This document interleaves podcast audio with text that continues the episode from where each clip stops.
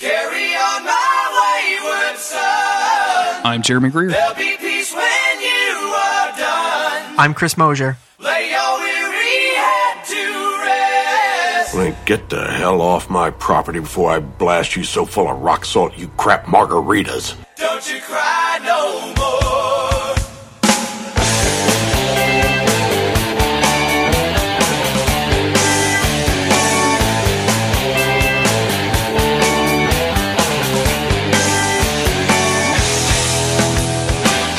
This is Monster of the Week, the creepy but necessary podcast where Chris and I cover every single episode of the TV show Supernatural.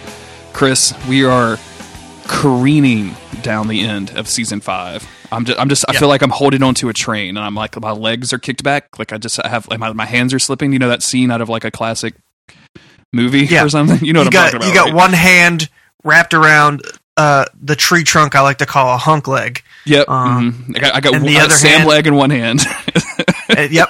Yeah, Sam leg in one hand, Dean Dean leg in the other. Dean Angel just- in the other. I'm just holding on for dear life. That's where we're at. mm-hmm. Mm-hmm. How are you today, man? Things are good. Yeah. Uh, thanks. Thanks for um, interrupting me while I was trying to have a sip of my tea, which is the topic of um, today's introduction. I'm drinking this delicious tea. No, I don't know. I mean, that's yeah. What's up?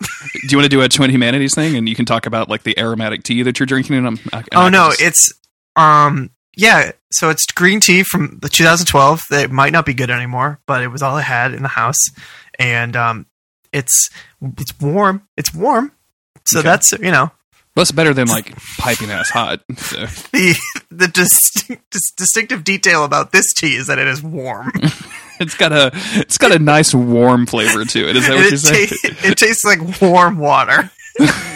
Is it just a like a white box that says "warm tea" in black letters on the outside, and you're like, yeah, that's the kind of tea that I dig. It's just warm. no label.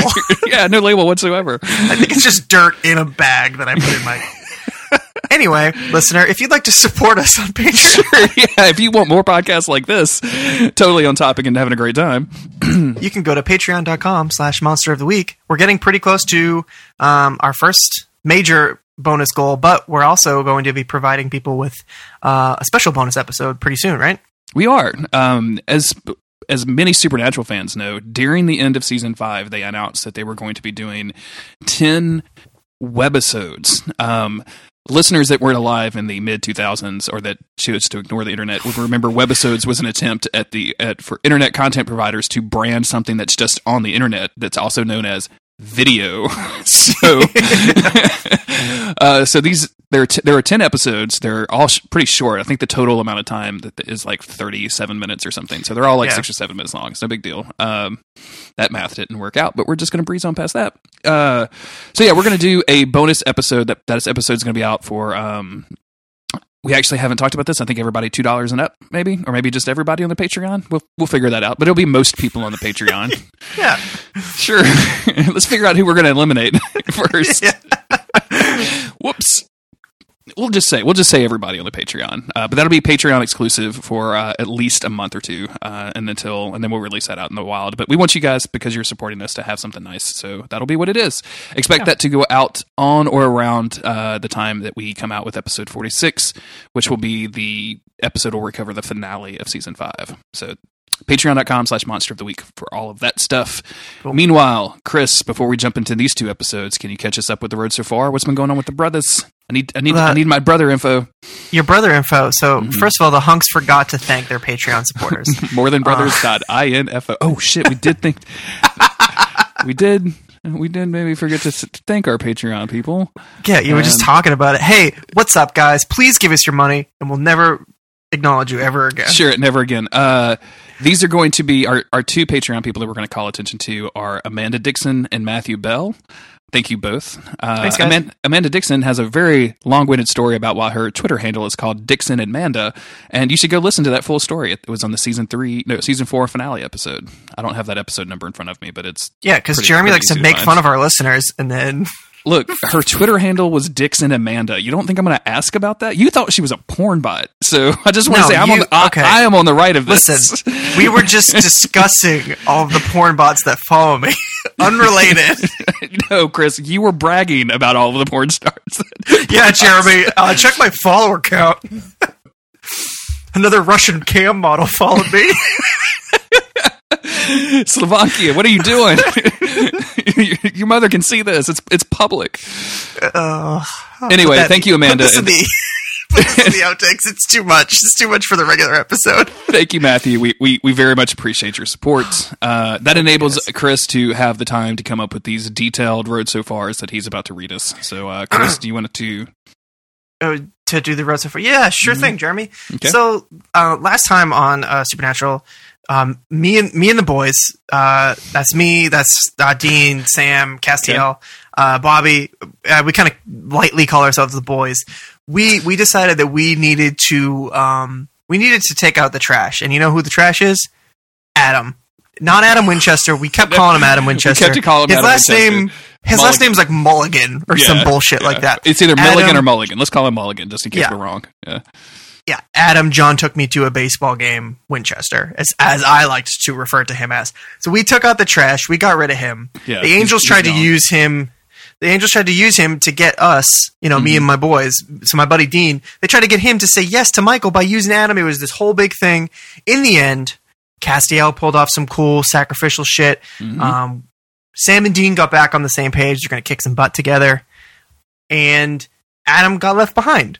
And I, you know, I think that's for the best. So let's Yep. let's kick into the next episode because I don't when you- remember anything else. Would you say that it's you and the boys, and that's kind of kind of like a loose term that you guys would use? Like, hey, do you want to get the boys together to go watch the game, or do you want to get the boys together to go hunt? Yeah, like when I say the boys, like people who are in the know, they Yeah, would they would they know, would know which who who the boys were. You know, So I can only assume that you've gotten your official paperwork back, and that now you are a, a full fledged Winchester. Is that is that correct? Because you know, as, as a full fledged Winchester, you've read the rule book, so you know that impersonating a Winchester has some very, very, very punishing um, I, I, consequences. And I just, so. I'm very happy that you got your paperwork in. That's that's a nice thing. So here's the thing. I'm there's. Mhm. It's not like I'm an official member of the family, like like you, Doctor. Uh, Mhm. this is more of like a like a like a cool hangout kind of thing. Like we're just like palling around. You know, it's not like a family thing. So um a cool hangout thing like like you hang out in the town that they happen to be in is that kind of what like, we're talking no, about I mean, like you know, they go on their like adventures and stuff, and like Sure. I kind like I'm kind of like like I kind of like know about it too. you're kind of you know? you're kind of like following them around without their without I'm their awareness you stalking the Winchester man. I'm so it's light stalking. light stalking okay good It's you know, it's fine. it's because you're You to scared to big approach Dean in the dark right is that the reference light stalking yes. Okay. oh man Can you please read the description of Hammer of the Gods before everybody stops listening? Absolutely. Uh, thank you, by the way, for that incredibly, incredibly well written uh, that wrote so far. I really appreciate that. Yeah. Yep, no sweat. The first episode that we're going to cover today is Hammer of the Gods, written by Andrew Dabb, Daniel Loflin, and David Reed, directed by Rick Bota. Um, Rick Bota, what, Chris? Shout out. Rick Rick Bota Boat. Boda these Jeremy. nuts. What's up? We gotta Anyway. listen to me. Mr. Greer. Excuse me, Dr. Winchester. Thank we you need to very much. stop. We need to stop Um, horsing around. we haven't recorded. This is another session where like where it's been like ten days in a row. Like it's it's weird. Like we have to get back on our weekly schedule so we're not quite so goofy. Oh, yeah, that's true. We didn't record last week. Sam and Dean are kidnapped by a group of deities, including Kali, Ganesh, Balder, and held hostage and Balder, and held hostage in a small hotel. The deities want to use Sam and Dean as bargaining chips to stop the apocalypse, but the archangel Gabriel shows up and warns them, and if Lucifer finds them, he will kill them all. Unfortunately, one of the deities turns on the rest, and Lucifer appears. So they are just just ex- explaining everything that happens in this episode because you don't like the the idea that these people are gods kind of get buried a little bit. Like we we're not going to find that out for a little while. Yeah, I hope that anybody watching the show for the first time doesn't read these ahead of time because every single episode will be spoiled for them. Seriously. Although I would imagine, like with the way that Netflix works, like you just open it up and like there's Crowley. So, Yeah. So we uh we get our flashback stuff. Um, it sets us up for Gabriel, uh, for Dean trying to say yes to Michael, and all of the negative consequences that happen from that. Um, and then we go to a aptly named hotel called Elysian, Fil- Elysian Fields. Uh, Mhm. located in beautiful Muncie, Indiana. This podcast, by the way, is brought to you by Muncie, Indiana. Thank you. Muncie, Indiana, your destination for everything cheese. Uh, we have a security guard walking in to uh, kind of like just inspect this like abandoned place. And uh, we start seeing some weird stuff. Like he walks by like a plant, it starts coming back to life. Like we see some like stuff like automatically repairing itself, which is really weird. And he's like, "Oh my god, I'm in Muncie. I'm Jesus." uh, the security guard is uh, completely unaware of what's happening. I feel like he's just like kind of looking at this weird mirror and going like, "Huh." Uh, but this real like well dressed dude shows up and uh, says like, "Oh hey, they're coming, and you're going to be dinner." And uh, that's when we kind of go to our supernatural splash screen, and then we start the main part of the episode. Uh, yeah, this is. I really like this episode. First and yeah, there's some fun stuff going on here. I didn't know if I was going to enjoy it Mhm. because I'm just going to get out and say that I, I think that the the whole gods thing is like I don't want to say it's hokey, but it's it's a little bit silly. So you did, I didn't really think I was going to enjoy this one Mhm. a lot this time around, but I really did. Uh, I just right out from the bat, I like the premise of it. It's Sam and Dean are getting stranded in a storm at a at a motel or hotel, whatever this is. Uh, this you know there's uh, a detour on the highway, and the storm is really bad, so they're just forced to take refuge at this place, and that's not something that we ever have seen them do before. It's almost, I mean, it, it could be the premise to any like movie or game or or novel just you know our heroes have been stranded at this place and now some things are going to happen at this place because they can't leave it and i i guess i really just liked this premise I do too. Uh, I don't. I don't think it. I don't see it mentioned in the trivia anywhere. Um, probably because it's not incredibly obvious. But uh, it did. It did remind me of the last arc of the Sandman comic book series, where uh, somebody is driven into this like kind of between trans-dimensional hotel thing or like uh, bar area where they're holding a wake and it's really weird and good. It kind of reminds me of this. Like you walk in and it just instantly like you don't feel like you're in the right place. This place is Mhm. extremely nice. Uh, they're going to remark upon that a lot. Like uh, Dean's going to find chocolates on the pillows. Like it's very contemporary. Where normally we we if and when we see like these waiting rooms, they don't look like this. So they go into to check in at this fancy hotel Mhm. and the it's the same it's the same actor right we're not supposed to be fooled here No, no, Correct. it's the same guy that um, told the security guard that he was dinner. Mhm. And he's checking Sam and Dina on, with his extraordinarily quick fingers on the keyboard. Yeah. Just a nice. i like this guy he's got all this like n- nervous kind of energy Mhm. and he's good. he he comments that uh, dean is bleeding from the neck which is a weird little detail that i totally was like what dean why are you bleeding? What's going on?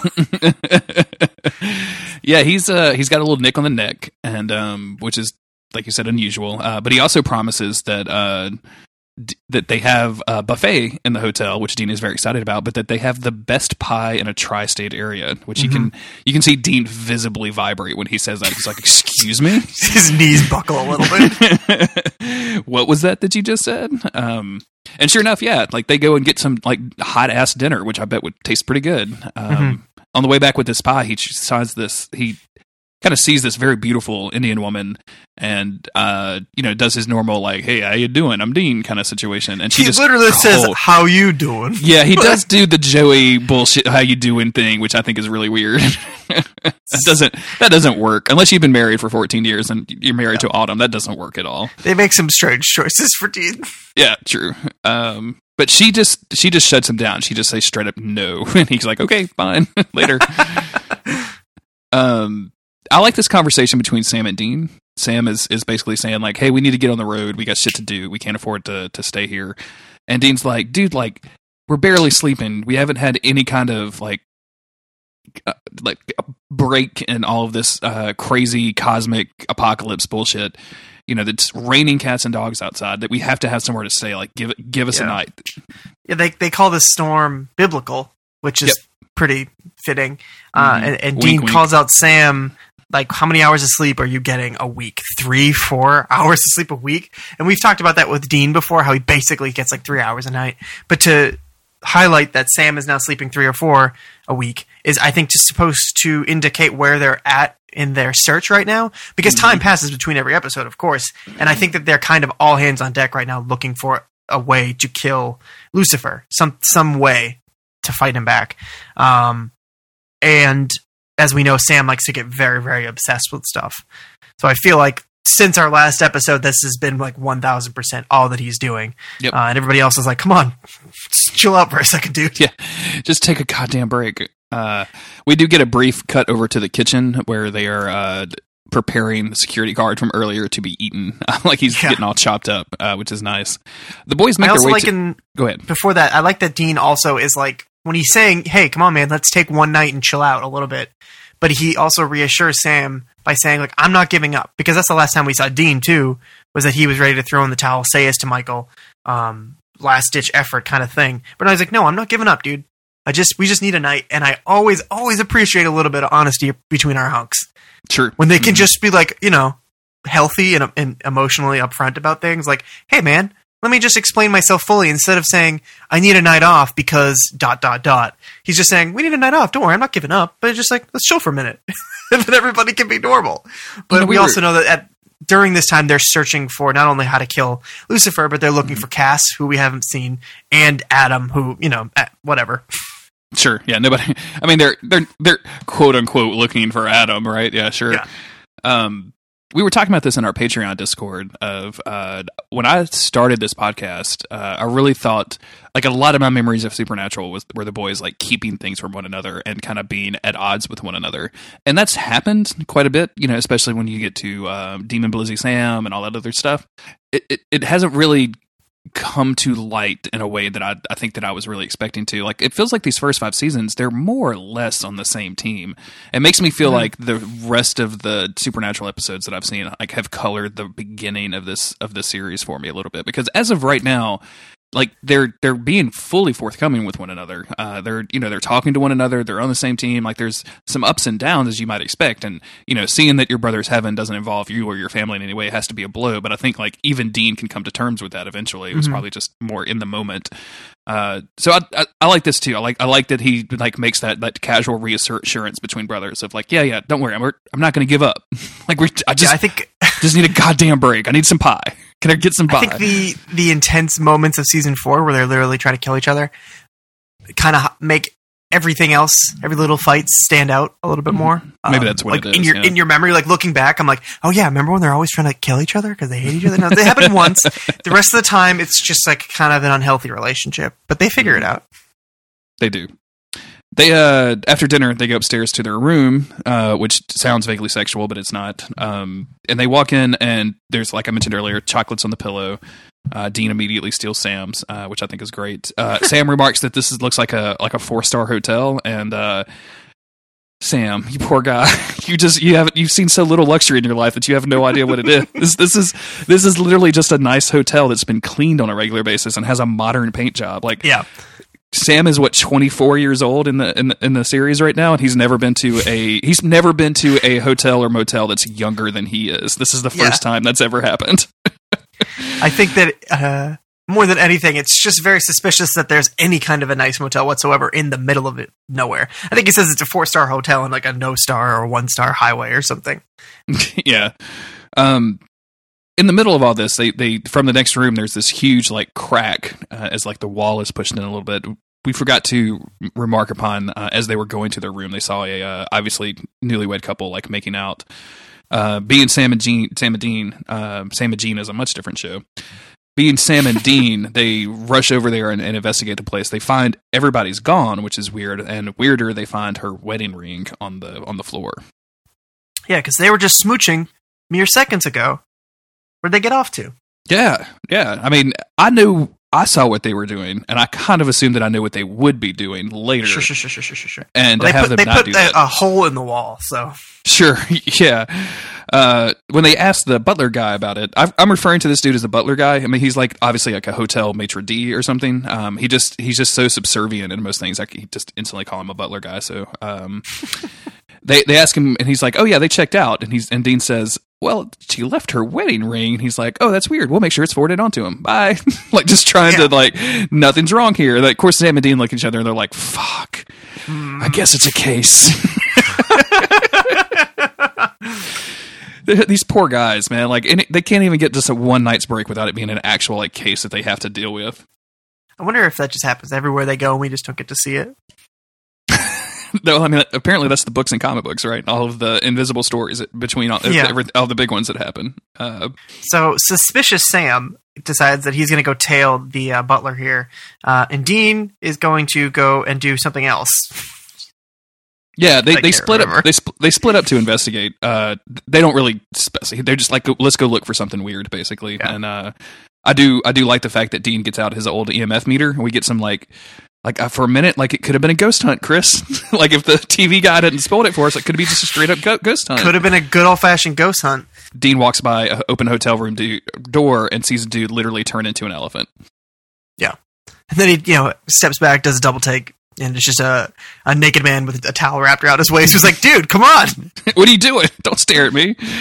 Um, I don't know where Sam goes from here. Um, He tracks the uh, butler down the hallway a little bit, and then he gets, gets a the little cut nick on his neck. On the neck. Yeah. you're absolutely right. Thank you. Um, when they, um, this is when we go to the hot chick from earlier, um, and uh, the butler shows up, and it's revealed that his name is Mercury. And if you know anything about your about your god pantheons, then you know Mercury's very very fast. And they show this by doing like a really cheap version of the Quicksilver, run around like scooping up some stuff. Um, but they have gotten he's delivering Sam's blood, so now they have Sam and Dean's blood that could do some sort of spell. Um, so yeah, this was all done it, to get Sam and Dean Winchester here. Of course it was. Of course it was. Um, I kind of want to delay talking about the God stuff until it's officially revealed in the episode. Uh, I think that'd be cool, right? Yeah, yeah, yeah. So at this point, I think not exactly sure what happens, but Sam realizes that they have been led here. This is when he starts putting the pieces together. You know, this nice hotel in the middle of nowhere, uh, road work on the highway, uh, the storm, having to get stranded here. Sam does a lot of "I told you so" bullshit in this. He's like, "Next time I say, keep driving, keep driving." All right, okay, okay, Sam, shut the fuck up. sure, Sam. Um, I'm glad you're not like boning demons anymore, but like, watch the episode. Yeah, can you can you can you just dial it back, Apocalypse Boy? What's your superpower? I'll make apocalypses and fuck demons. Um, yeah, they they go together and investigate the kitchen and find out that uh, there's that great scene of Dean like basically saying like, "Please be soup, please be soup." Please. Oh, it's not soup. Um, and they find a bunch of uh, hostages, like a bunch of captured humans, pin up in the freezer that they can't really deal with right now because they get knocked out and drugged to the banquet hall where there's a bunch of people around. Um, and this is where we get the official reveal that it's meetings of literal gods. Odin is there doing his Odin thing. Kali is obviously the Indian woman that we met early. Balder is the dude that she was making out with, the kind of like well dressed dude. Elephant guy is already there, who I probably should definitely not call elephant guy now that we're we're talking about his god, but I Ganesh, I believe. Thank you, Ganesh. Yes. Um, everybody starts like talking to each other. One dude like insults another guy about his world turtle, get re- leading to the great line of "Don't mock my world turtle," which. Who boy is like that's just a great fucking line. um, but they they they've come to this truce, right? They've come to this meeting because uh, the Judeo-Christian gods are basically about to destroy the earth with really no input on them. Like they they also have believers and followers in the world, so they've decided to meet in Muncie to discuss what they're going to do about the problem. Um, which I think is is pretty good. Uh, Yeah, yeah, an alliance of all these conflicting religions to stop one religion from destroying the planet. Um, spoiler for a little bit later in the episode, uh, this doesn't go well for any of these gods, and we're, we're going to get into a real situation, like a real um, seven deadly sin situation, where I, I feel like a lot of this is like I feel like this is a whole season's, maybe even multiple seasons worth of like people that they could have been dealing with, like, Yeah, and I and I get that the um, the episode wants to raise stakes a little bit, and this feels appropriately stake raising. Like, holy shit! Like, I didn't think about this, but like, it's not just people that believe in Jesus and God out here. Like, there's there's billions of other people that have uh, differing beliefs. Like, we have to kind of maybe deal with that, and it's it's cool. I just also think it's like kind of wasteful. yeah. There there was a lot of potential here that we we lose out on, and it serves uh, to a great effect towards the end of the episode, uh, which I appreciated. But at the same time, it does feel like this could have been season six was dealing with all the other gods or something. You know, they could have done a lot of fun stuff with it, and I get they wanted to continue on with more of the Judeo-Christian mythology uh, because that's what's most well known uh, in America, and it's an American show, and it's probably just the easiest to kind of stick with one sort of important mythology for your show. Mhm. But I think it would have been really cool to see them dig into, you know, pagan mythology for an entire episode. Sure, we've had one-off Monster of the Week episodes about it, uh, but there just seems like there there is a lot of wasted potential here. That I think some of the stuff comes up again, but never to like it's never a full season about Thor, which would be appropriate anyway. which would be what I super mean. great. Yeah, which would be Yeah. super great. Want this is basically like Adventures in Babysitting with Sam and Dean is the is the, is the actually that probably is one of the comics. Now that they're probably like Yeah. uh, yeah. Anyway, um, so the the situation here is that Kali, who um is basically wants to meet the, these angels with violence. They said violence is the only thing that they understand. Mercury, who uh, I feel like is a, the low man on the totem pole here, since he's kind of doing everything Yeah. for everybody. Uh, Is he is he the same as Hermes from uh, Greek mythology? I, I don't really know mm. my gods. yeah anymore. my my I, I don't i don't roll deep on my god knowledge like i've got i've got what's probably an extremely skewed version from playing four or five god of war games and uh autumn has just- a minor in classical civilization so i've kind of absorbed like probably some some some stuff that i've gotten wrong from her and that that's really about it but yeah uh so mercury uh Mercury says, "No, no, wait. We should be able to talk to the angels." And Kali's like, "Yeah, fuck that," and basically almost kills Mercury right there at the table before Balder stops her. Um, and then, of course, into all of this, our good friend Gabriel shows up. Listeners, you might remember Gabriel. He's one of the four archangels. He's had some run-ins with Sam and in the past, trying to get them to say yes and to carry on uh, with their quote unquote fate. Uh, it hasn't gone well. Uh, the last time we saw him, they pretty much just like figured out who he was and then uh, left him alone to say like, "Hey, dude, you got to work out your family shit." Here he arrives and he pretends to be Loki, which is great. Which makes me think that he fucks with Odin all the time, and I Yeah. just love that because this version of Odin is just such a ponce. Like he's maybe ponce is not the right word I'm looking for. He's just he's just like telling a bunch of dad stories about like some like end of the world wizard wolf thing that nobody cares about. Like he's boring the entire table. So the fact that like Gabriel maybe pretends to be Loki to fuck with Odin, I think is really really great. Yeah, he doesn't have that long dark mullet that he's known for in the Marvel movies. But, um, God, I cannot wait for Thor Ragnarok. That's gonna be such a good movie. I'm into it. Um, Gabriel arrives, says that uh, that they need to talk about the elephant in the room, and then points at Ganesh and says, "Not you," which is they always give Gabriel the good lines, Chris, like every single time. they really Um, do. Him and Crowley in these next two episodes, they really kill it with their their lines. Yep. And uh, Gabriel basically sends Sam and Dean back to their room um, and says, like, hey, there's nothing we can do to stop the apocalypse. Uh, and then the camera stays on Sam and Dean as they kind of are talking about, like, what we're going to be doing. And, and the, both of them are a little freaked out. I think it's really funny to see these two boys freaked out as much as they are. because they're they're not just in a room with Lucifer or some archangels or whatever. It's just like all the gods, and they are so outclassed in that room that it's funny to see them come out of it and be like, oh, "Okay, fuck, what are we gonna do?" And like imagine going through this process for the last two years you realize that all of like all of the angels are, are exist like god exists lucifer exists demons exist and then meeting a guy that says he's odin like and being like yeah. Yeah. all of the evidence has told me that you're probably not lying that you're probably actually odin that's real weird It's been a weird couple of years for the boys. it really has. Um, Gabriel tells them that um, he used to, him and Kali used to have a thing together, um, and that he's there to try to protect Sam and Dean, but also to try to reignite this stuff with Kali, um, which is kind of funny for me. Um, does he explain Yeah, the he- blood spell thing here? Uh, she has Sam and Dean's Yes. blood, which means that they can't Mhm. leave the hotel. I guess. Yeah. And um, I like this next scene a lot because Dean basically demands that they go down and release the humans to get the humans out of there so that they don't get eaten.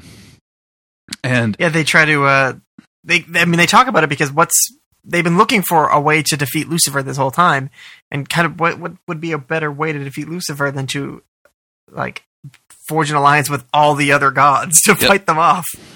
and I think uh, though- Sam is a little intimidated by this, but Dean seems completely down. He's like, "Yeah, sure, why not? They want to fight him. Let's fight." Yeah, So he Gabriel explains about the blood vials. Um, they decide to go get him back. They have this argument about the humans, and Dean has to threaten Gabriel with, "Well, they all think you're Loki.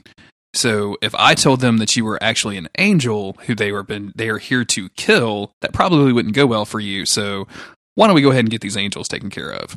So Gabriel goes to distract um, Kali and have some smooches with her while Sam and Dean free the free the hostages. Uh, doesn't Dean try to go for his uh, some plan at some point here to like make demands with the gods? I can't really remember the order of all this.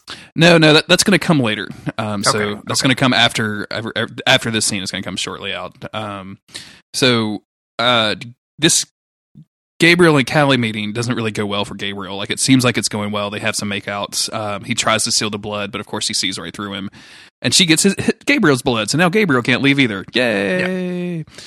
Um. He does like try to convince Kali to go to Pandora with him, which I can only assume is from that movie Avatar, right? Like he's got to be talking about that that land with all of the blue Is he? I don't right? know. Where everything is written in the papyrus font and everything sucks, Yeah. and they're trying to find unobtainium. What in the fuck, James Cameron? Anyway, Oh man, that's a bad movie. so yeah, she doesn't go. Um, in the meantime, Sam and Dean on their way down to the kitchen uh, find like just a group of gods, and like just just like and just pulling a human up on like a like a counter and just rip, including Odin, and just like ripping into him. And I feel like this is a a step down. Like I know that they're trying to make this threatening, but like I don't feel like the god Odin or Ganesh yeah, specifically he's acting would- like a zombie. would like, eat, come on, eat human flesh directly Yeah. off the bone. like would cut someone's clothes off so they could get at their sweet, sweet flesh Right. meat. this isn't like a like a cool sacrifice or anything. It's just like I'm really hungry. I'm gonna eat. Like, come on, guys. Um, they also have have this thing where you know they, they can't stop them, like they can't reveal where they are because it's more people to to find. Mhm. So, um, this all sets us up for Sam and Dean to get brought back into this meeting hall where they have um Gabriel tied up to the ground to the floor. Excuse me. nope, nope. That's not those to the chair. Jesus Christ. Um, and this is um, Chris. I'm, I'm curious how, what you think about this. Kali has has found out that he's an archangel. Mhm. Um, he has, and it pulls out his archangel blade, which when I say it that way sounds real dirty, but it's not. Yeah. It's an actual blade. We've seen these blades before, right? We've seen Cass use these. Mhm. She recalls it an archangel blade and says it's the only thing that can kill an archangel. I don't know if that's true. She certainly believes it. She certainly says it. She certainly says it. I don't remember them ever referring to these things as an archangel blade again. So I'm wondering if like they're Lucifer's sword. That's what they called it the first time, right? yes. Well, that's Lucifer's sword was just Dean, right? It was No, just the Dean- Michael oh, or. Sam or whatever. Yeah, yeah, Yeah, I'm, I don't know. They just they've called it many different things. hmm Um, But it's the standard I blade. usually- it's just the standard angel blade. Maybe Mhm. the ones that the archangels have have like plus two to angel damage or something. Sure, yeah, So they're able Uh-huh. to to more easily hurt an archangel. But they they have this, and they think that with this angel blade, this archangel blade, whatever, that they would be able to kill Lucifer. And Kali makes this speech that I absolutely love. Um, basically saying how arrogant the Christianity is and all these angels thinking Mhm. that they own the world and um, that there are billions of us and we were here first. And if anybody gets to end this world, it's me. And she's incredibly menacing. Um, for whatever reason, I neglected to write her name down. Uh, she was really, really great in Battlestar Galactica. If you watch that series, um, she was in towards the later seasons, but she's really really great and she sells this the kind of menacing if anybody gets to end this world it's me line extremely Mhm, well this is this is very spooky and stabby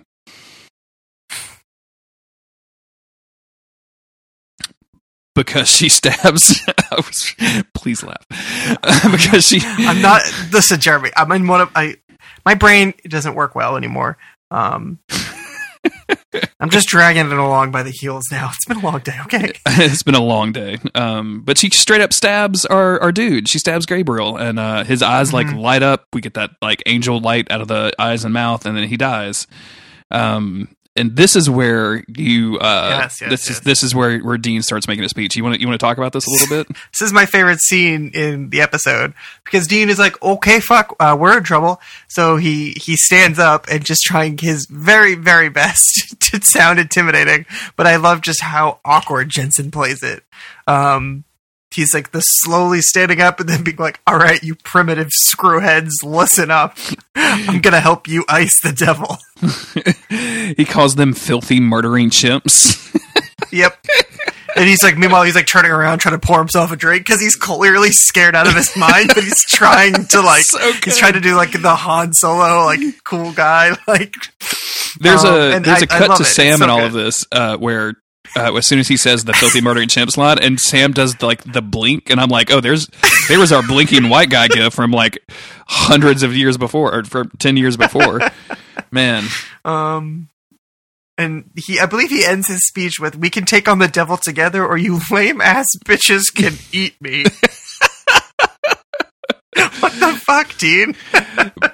Because obviously they're they're there for a reason. Like they're going to use them as bargaining chips. Um, Like bare minimum, they could use Sam to to to bait uh, Lucifer. uh, Lucifer, and you know get him there to a place where they could kill him. So, um, this is where Dean finally demands that they let go of all of the uh, people, and they manage to get all the people out. And Dean looks over to the Impala as he's escorting all these people out, and notices somebody in the back seat. And who is it?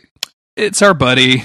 It's our buddy Gabriel, still up to his old trickster tricks. He's a trickster. Um, he's like, no, there's no way I would have given her the real blade. that thing sucks. Yeah. I just really, I really like this a lot. Uh, and uh, Dean and, and Gabriel have this conversation. It's interesting to me because Dean has always leaned on Gabriel's family connections when he's um, arguing with this guy. We saw it at the end of Changing Channels where he said, you know, this is not. This is all you being scared to confront your family. Like this is your older brothers are fighting, and you're too scared to step in the middle of it. Um, except now, when you don't, you don't just get to run away. This entire world is going to die. Um, and he does the same thing here. He's like, you know, you, you, you have like you're pretending like this whole thing is fake to you. Like this, yeah, you're he calls him out on his on his fake "I don't care" attitude. You know, Exactly. Yeah. Um, I really, I really, I really like this because it kind of we've seen it over season five where these boys are slowly but surely convincing one another to ch- side with humanity. Um, Mhm. but also everybody around them. Like they seem to have convinced Cass. They seem like for a while I thought they had um, oh, who was the angel that uh, Dean had sex with? Anna. I thought they had Anna on their side, but of course, you know that didn't work. I should have Um, said Castiel. That's how I should have answered. the question. Man, I'll set them up and you just miss them completely. I just answered it factually. uh, but I like this. I like that they're converting people to be on the side of humanity and to walk away Mhm. from what, whatever dumbass loyalties they have just because that they exist. Yeah, I think it's easy to forget sometimes with this show because everybody is played by humans, of course, and portrayed physically as humans. Um, that I think humanity is supposed to be a, a good thing that we definitely take for granted in fiction because it's just it's whatever. You know, there's the angels, there's the demons, but they all look like people. But like, no, Sam and Dean and their friends are the only people really in this cast, and they are fighting for humanity, which is us. You know, Chris and Jeremy, the real real people. Mhm. Um, and th- I think we're supposed to be reminded that these angels, we might like them as characters and stuff, but they don't give a shit about people like us within the fiction of supernatural, uh, and in real life, I guess, also because they aren't real. But you know, you know what I'm saying. I know exactly what you're saying. Uh, th- this is good. It doesn't work. Uh, Gabriel se- seems to think that he's going to just run away from these problems. Uh, Dean and Sam decide to go all in. Um, they, they, they, like, yeah, we're we're going to help these people kill Lucifer. Like we, the gun didn't work, so might as might as well do this. And um, they go back in, and Sam tells Kali, he's like, yeah, if you're going to make this happen, um, you got to take care of something. We're invisible to angels and demons because we have this stuff on our ribs. So you need to take that take those carvings out and she's like wouldn't it be just easier to break them and sam's like uh excuse Uh. me I feel like we're talking about different things, Kali. Please, uh, kelly please Kali, please. But Uh, it doesn't matter. They don't have to do it because Mercury has already sounded the alarm. He's uh he snitched on his on his bros. he just wants to sit down with the angels and talk chris he just wants to Mhm. just wants Sure, to hang sure, out sure, sure, sure, sure, and sure. uh lucifer definitely talks as he slaughters everybody So It's this is where- so good the gods showing up and then never or, or only being in one episode works is because Lucifer shows up and this guy, this Mercury, this pagan god has just kind of thrown everybody else under the bus. He's he's uh, what's the word I'm looking for? Oh, he's defected to Lucifer, essentially, being like, "Hey, you're kind of super strong, so I'm going to be on your side and give you this intel." Uh, and and Sam and Dean are here, and all this, and and Lucifer is just like, "Great, I'm disgusted with you." and this is what makes him such a spooky villain. I think he says something like these pagans are worse than humans and demons. Um, for some reason. Because they're always betraying each other and all this this stuff that I mean, Lucifer really hates humans and he really hates demons. so he must really hate the pagans. what like at, at a certain point, like Lucifer just wants to kill everything. like it's so Yeah. funny.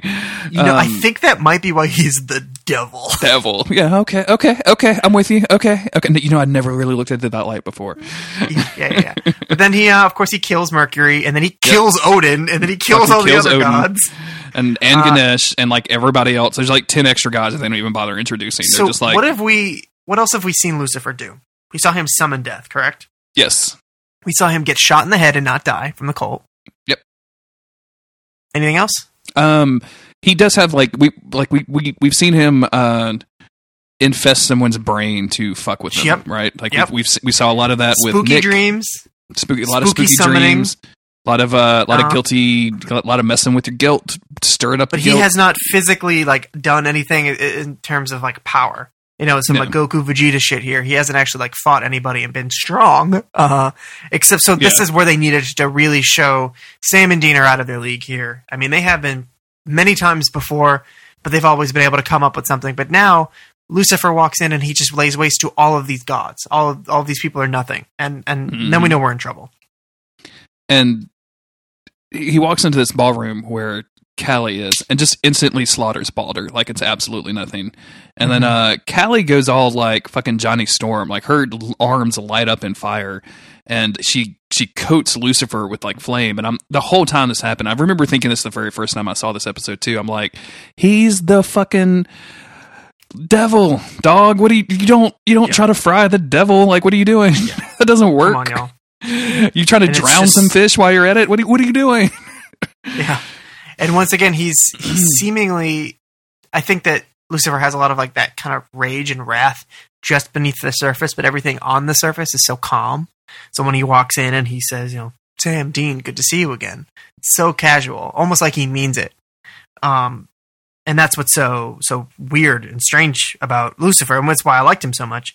Uh, but Kali, as she's you know catching her arms on fire to, to shoot her magic attack at him, she says something like, "What gives you the right?" And Lucifer Yep. says, "No one gives us the right; we take it." And that's like the entire philosophy of really not even just Lucifer, but the angels. Mm-hmm. And that's what the, you know. Their God told told them that, hey, I created this entire universe. Everything in it belongs to me, and you're my first children, so it belongs to you as well. And you know, some people took that literally. I think maybe a little too literally. Somebody, yeah, a few people maybe. while uh while this is going on, Sam and Dean are like hiding behind some chairs, and Gabriel shows up uh, last minute to save the day. He gives Dean a porn DVD and says to uh, guard it with your life, and then he confronts Lucifer and uh, and saves Kali in the process. He he gives Kali to Dean and Sam so that they can leave, and we have Mhm. this um relatively long uh Yeah, uh, d- like dis- that discussion, but this long scene between Lucifer and Gabriel, which is unusual because like our hunks aren't in it. You know what I'm saying? Um, and it's and it works. Like it works way better than work. the the witch did. The witch episode did. it really does work. And he calls Lucifer a uh, great big bag of dicks. Yep. Which of course we're like, oh, haha, that's funny. But this is Lucifer is like, excuse me, and you can tell that there's really never been that kind of like Gabriel's a goofy dude, but you can tell as far as the brother relationship goes, like Lucifer's the big brother, and you don't fuck with him. And uh, Gabriel is now standing up to him for the first time. It's a it's a big moment for his character. You know, we've seen him as the trickster in season two, messing around with people, giving them their just desserts, making them slow dance with aliens. We saw him in Mhm. season three, just screwing with Sam over and over, making him relive the same Tuesday. And then we saw him, you know, putting them on TV, making them do goofy things, hitting Sam in the balls, making uh, Dean pretend to be Doctor Sexy or whatever. Mm-hmm. But now it's like all of that goofiness. And I wonder how much of this has just been led up to because he's such a charismatic actor. Uh, but now Gabriel is having his moment to shine as a hero, kind of by by sticking up to to his brother Lucifer and doing what's right or what he believes to be right. and it's obvious and uh and, and Lucifer responds to this obviously very negatively. Like he's he's Mhm. taken aback by by this the things that Gabriel is saying, and he's basically like, "Are you are you no, you're not allowed to do that. You can't talk to me that way. And um, uh, he says that you know it's it's. I think he, at some point he calls humanity abortions and says that they're all flawed and why does and and Gabriel has responded like of course that they're flawed like they're but I believe in what God did and he was right they're better than us because of their, because they're flawed in, in reference to humanity and he tells Lucifer like I'm I'm goes I'm definitely loyal because I think that's what Lucifer says is um wh- what your loyalty to to your family and he's like oh I'm loyal What happened to love and loyalty, bro? yeah, and you know, Gabriel's like, oh, I'm, I'm loyal, just just not to you anymore. I'm loyal to them. So he's on humanity's side, which which feels good. Yeah, he Uh, says he says he's loyal to humans because they try to do better and they forgive, uh, and that they're better than the angels, basically, and just declares himself like once and for all for the humans. Yep. Um, and and I think that that makes sense as far as bad guys go. The trickster was giving humans their just desserts. He was never being super cruel. Even the first time he showed up, him and Dean like kind of liked each other. mhm. There's always been something. Uh, but I like what part of what he says here. He just sort of he takes Lucifer down a peg and he said, "Dad loves you, loved you best, and then he brought the new baby home, and you couldn't handle it. All of this is just a great big ten- temper tantrum." Um, and nothing, nothing works for me better than somebody just belittling a villain like that. And like you know that there's going to be serious consequences. For Oh, abso- those, for those absolutely, words, yeah. but, but it Um, works. and during all of this, it should be said, like they're they're staring each other down. They're circling one another. Um, Gabriel has his blade out, presumably the actual archangel blade. Archangel blade. As he's saying all of these things, uh, the camera kind of zooms out a little bit, and we see another Gabriel behind Lucifer, kind of sneaking up on him. So this is again back to uh, Gabriel being the trickster. And as he Also, just want to real quick mention that Lucifer looks like he's he's falling apart. Yeah, we, we Like, need to touch on that. Yeah, looking he, great. He is wearing through Nick. Like Nick looks like he is is, is should be in a hospital. Like it's it's bad. His Especially skin flaking off, and yeah, Yeah, after he's killed the angels and he's just covered it, or not the angels, the gods, and he's just covered in all their blood. It's very creepy. It's very effective, but he is falling apart. yeah. The makeup here is is extremely solid. Um, but uh, this as illusion Gabriel is uh like kind of distracting um Lucifer. The real Gabriel is is sneaking up behind him, and of course it doesn't work. Gabriel uh, Lucifer knows it immediately, turns around, reverses the knife, stabs Gabriel, and that's where we get the full Yeah. Gabriel death scene. Uh, the Yeah, lights the- come. the, wings, the scorch, the, everything. yeah. this the scorched wings yeah and and there's some debate we were talking about this in our patreon discord again about whether or not this was a real death or whether or not gabriel could have faked it um and it's and it's a it's a question mark but to me i feel like this is him dead for sure like i don't think because we Yeah. see lucifer feel bad about this which is something we have not Mhm. seen you can tell he's he's not conflicted but he's he feels guilt at killing at killing uh gabriel Right. Um, and I think that sometimes in fiction, it's it's fun to not have your characters die, as we as we've seen it a million times. But sometimes having them live after stuff like this belittles their their character. Mhm. Gabriel is a better character because he finally stands up for what's right and he dies for it. Uh, in real life, you don't want that to happen, but in fiction, you do want big moments like that. You want Gabriel to finally do the do the right thing. He has the power to do the right thing, and he finally stands up and does it, and, and he he sacrificed for it. And I think it it's, it creates a really strong character arc for him. Now, I don't want him dead because he's a great actor and, and a great character, um, but I think it works very effectively. And bringing him back would I don't want to say lessen what happened here, but you know, it, it has a strong impact. And Not. I think it would definitely lessen the impact of it, right? Like if, if we knew Yeah. that he existed in season six in some way, um, watching this again wouldn't have the impact. It wouldn't make us think that wow, like Lucifer, this Lucifer has done a lot of horrible shit, and he is prepared to face Michael in battle. But I bet he wasn't really prepared to sacrifice the rest, rest of his brothers along the way. You know what I'm saying? Like I, I know he he waged war with heaven and was thrown down. But this probably sinks home, strikes think- home closer than anything he's ever actually done to this point. Yeah, and looking at our hunks, it's important. They don't ever really t- talk about it or acknowledge it uh, because people are always dying for Sam and Dean and they feel bad about it. Uh, but when they are able to affect that kind of change in somebody, because Sam and Dean are heroes, no matter how much we break them down, and the people around them are affected by that. You know, Castiel was just a dude following orders until he met like truly like good heroic people who I mean well okay Sam was doing the whole demon blood thing not super good and heroic but you know what I mean I know what you mean. Yeah.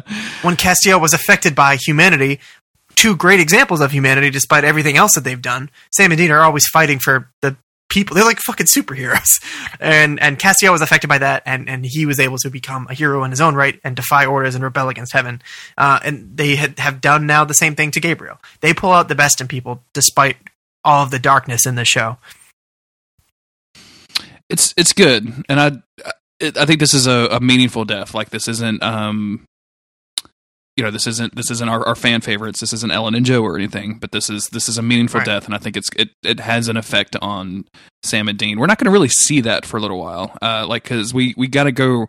After this, this scene wraps up, which is just Lucifer kind of walking around and like with the "what the fuck did I just do?" look on my face, um, on his face. We goes directly into Casa Erotica number thirteen. Yeah. which is the porn DVD that Gabriel gave gave Dean. And as they're watching it, um, there's you know a hot, sexy nurse that has just been studying too long, or whatever. and uh, and in walks Gabriel. And then Gabriel proceeds to start talking to the boys through the TV, um, and says, and he lays out, he just like just gives us a bunch of exposition, man. Like he is just expositioning all over the place. Yeah. Um, and basically, he just tells them like, "Hey guys, uh, the cage that Lucifer was trapped in back when Yellow Eyes or whoever Li- Lilith, right? Yeah, Lilith, Lilith and Ruby let him out. I Yeah. think Lilith, Ruby. Oh, actually, you know what? It was fucking Sam. Sam, yeah. It was a you, you may, cage. you, you may remember uh, a certain hunk it was responsible for opening that cage. Yeah. There was a whole season about these 66 seals, and you know they were on this cage. That cage still exists, and if you can get him back in there, you can trap him, and then that's it. You don't have to kill him; you can just trap him back in his cage. But you need the Um, keys.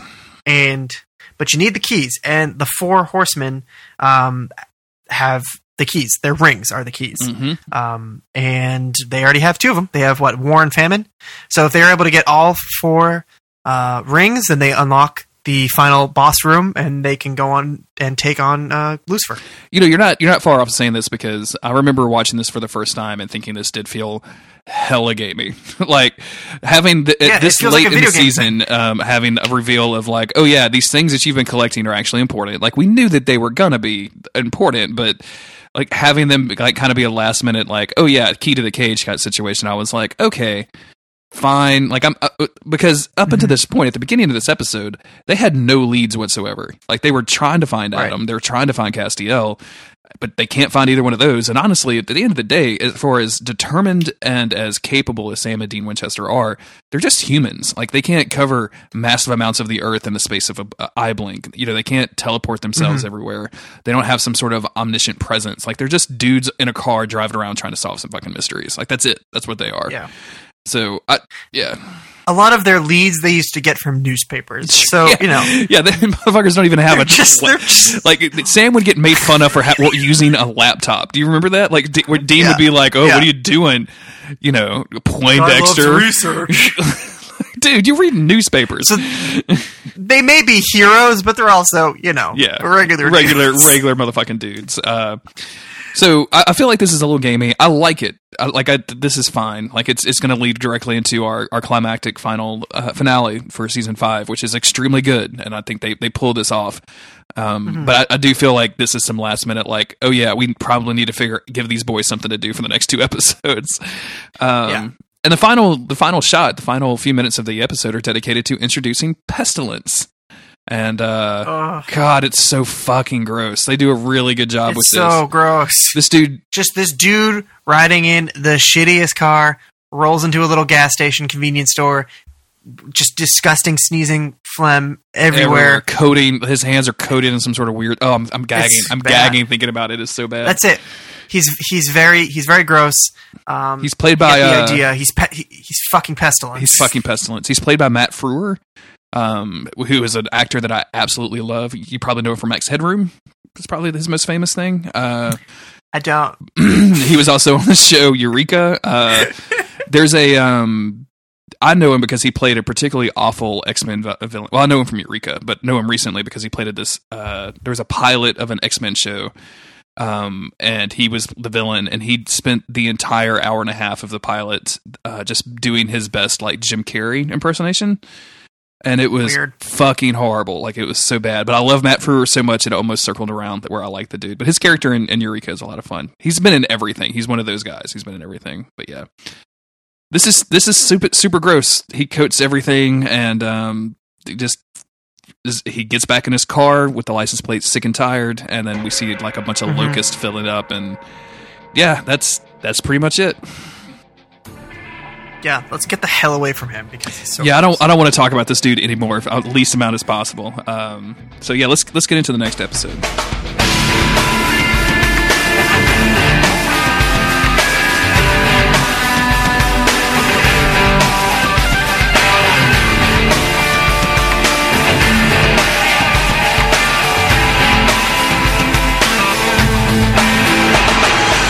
The next episode is The Devil You Know, written by Ben Edlund and directed by Robert Singer, so you know it's a fucking heater.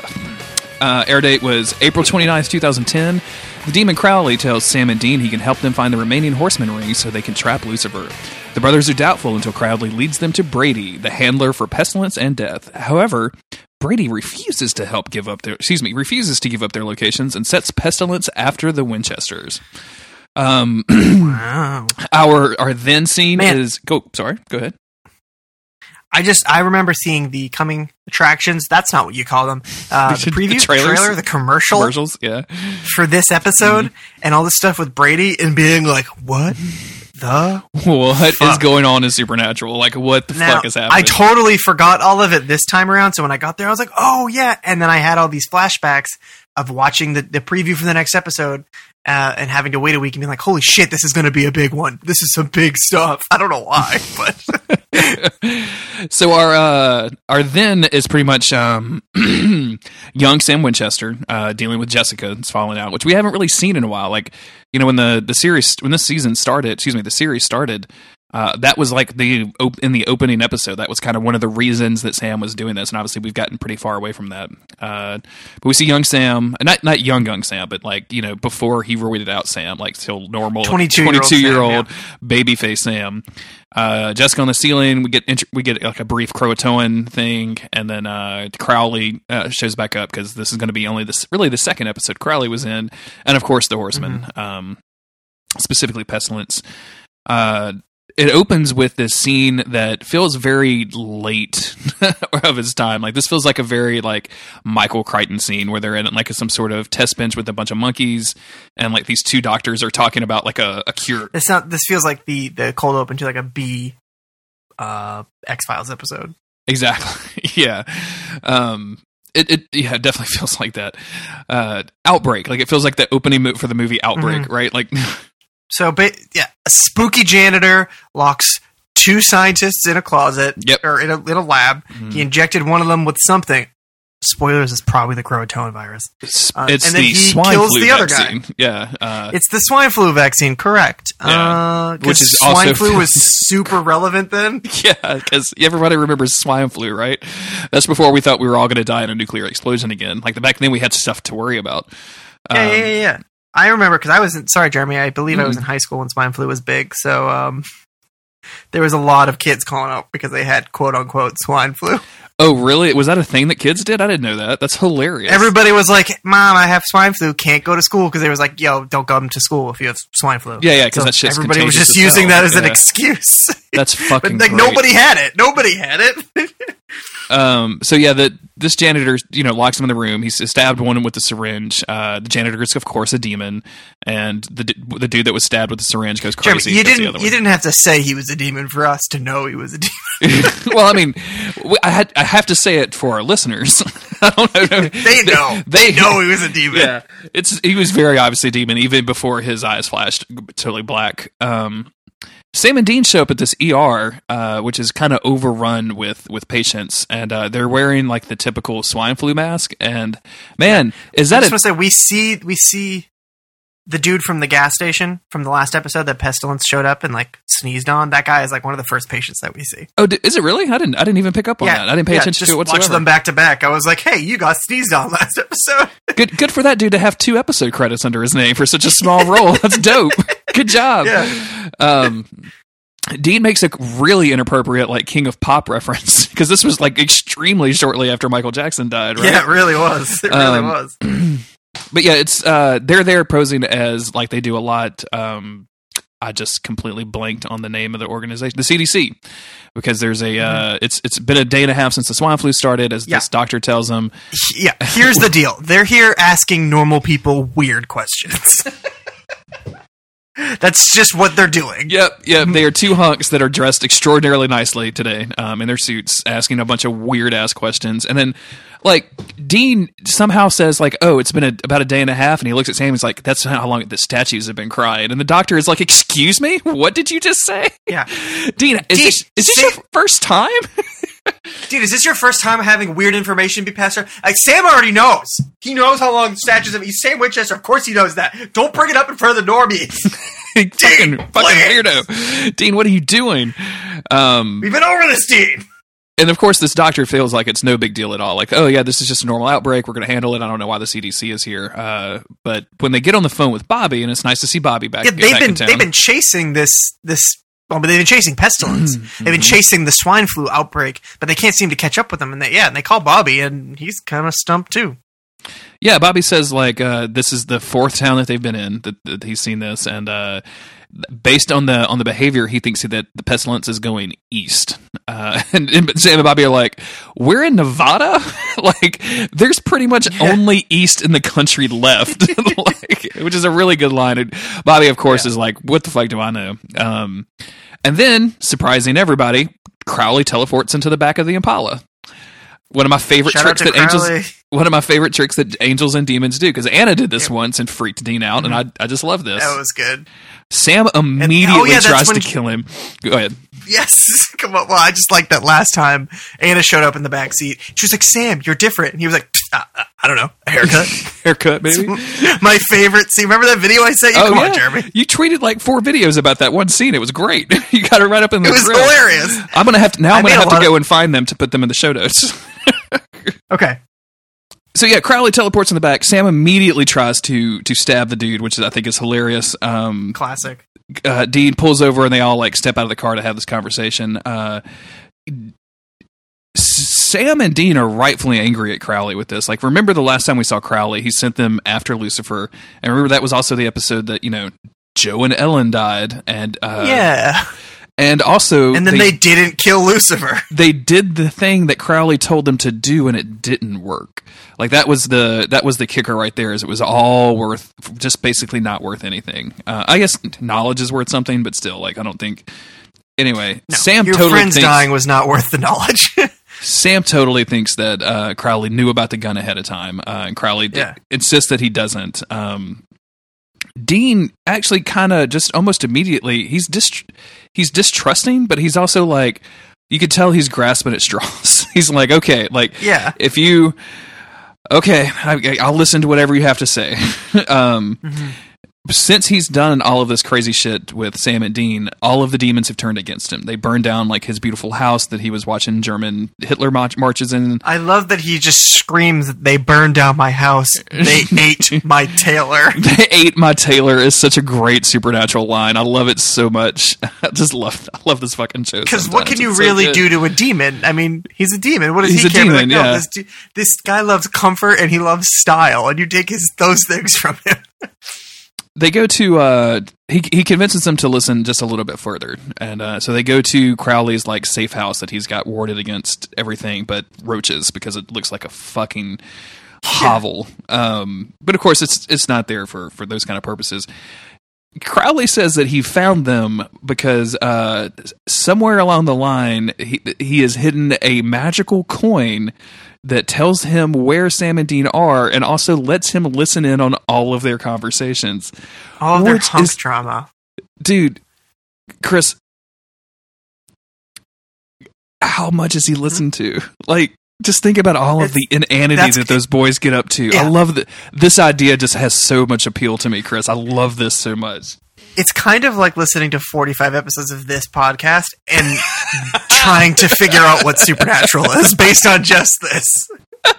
I think we You do a pretty good job seen- explaining. You haven't seen any of it, but you have heard two lunatics talking about it. that's that's what it's like listening. He's in. been listening to the uh, Supernatural podcast starring uh, Jared Padalecki and Jensen Ackles.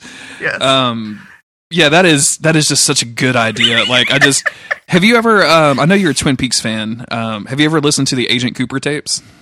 I have not. Are they crazy like that of him talking to Diana or whatever? It's exactly that. Yeah. So every time in the show where Agent Cooper would pick up his little recorder and say like Diane, da da da da da, it's just that. It's like it's it's podcast didn't exist in, in you know the the early '90s, so they didn't call it a podcast, but it's a fucking audiobook more or less, and it got. It, it won a fucking Grammy, like because Kyle MacLachlan is that great that he read some shit on a page into a tape and won a fucking Grammy for it. Um, so yeah, go go listen to the Agent Cooper tape or the yeah the Agent Cooper tapes. Those are great. Uh, anyway, Crowley wants to pitch this whole uh, idea. Um, the corporation that has been uh, no, we're not quite there yet, but he knows. He says he doesn't know how to get to the Horseman, but he knows all about the rings. He knows about the keys. He knows about the cage. He's into this idea, but he knows the guy that kind of handles him. He calls him the Horseman stable boy, and that's where we get this uh, cut to the Niveus pharmaceutical company, um, who is the one responsible for making this swine flu. And this like obvious like shitbag CEO type is yelling at his people, and they're like, "Hey, we're we're doing our best," and he's like, "Well, you need to do the best of someone better." Like he's a real jerk, a jerk face. Uh, obviously a demon. like we don't even Yeah, have to I- question it. Yes. I wrote a I wrote business dick. That's how I described him. Business dick is a, Business is a really is a really good subscri- subscription. Jesus Christ, a really good, Um, apt description. description. Mm-hmm. Uh, Crowley has one of my favorite lines in the episode here when he's like, "Okay, I'll go. We'll go talk to this dude. We will convince him to to sell out his uh, his horsemen, his his masters." And Crowley says, "I've sold sin to saints for centuries. I That's think I can great. Mm-hmm. close this deal or whatever. I've sold sin to saint." To saints for centuries. The alliteration. Crowley just has the coolest fucking lines. They really give him the best best lines. Him, they give everybody but Sam and Dean the best lines. Well, they give Dean a lot of good And, you lines. know, they give everybody sense. but Sam Sam Dean, they're good, good lines. They're just regular. Yeah, Sam is just sometimes will say something really angry, and that's about all he gets. somebody um I don't want to get too much into uh, spoiler territory, but somebody messaged me and said, uh, "You have no idea how many times I've heard the phrase "go dark side" in season thirteen so far." And I'm like, "Really? That's very exciting to me." Um, so yeah, uh, he's basically pushing everybody to get the swine flu vaccine out onto the market, um, and just like straight up murders a dude in his office. like that's Yeah, blood goblet. He's got to make a cell phone call with a blood goblet. He's got We our old friend, the Blood many Goblet. seasons. Yeah, it's it's it's a it's a return to form. And uh, instead of a demon master, instead of the yellow-eyed demon, he calls pestilence, who sends a reply of just one single fly. Which is really great. During this entire conversation, just flies start coming out of this blood goblet. I'm like, ugh, this is so fucking gross. Yeah. Pestilence is so nasty. Yeah, he really is. He's really nasty. Um, we go back to our, our buddy Sam and Dean, and uh, Crowley has has put together this plan that they're going to go like try to get in front of this dude and get the information out of him. Right? Uh, he tells them that Sam cannot come, and he says his reasons are that uh, he doesn't like Sam. Sam keeps trying to kill him, and also Sam isn't invited. I just, like the, especially the and you're not invited, as if like that's the Yeah. breaking decorum is the number one thing that you shouldn't do. So yeah, Dean agrees to go without Sam, and then we just have uh, Well, drunk we can- Sam, right? I- I want to I want to talk about this uh, the idea that Dean just straight up agrees with it because like I was kind of shocked that this happened. Like I get it. We're we're in last chance territory, but for Dean to trust a demon, especially a demon that has kind of already fucked him over in the past and over and after going like all of this like doing all of this stuff with Sam to agree to leave Sam behind, I think is kind of bonkers. yeah.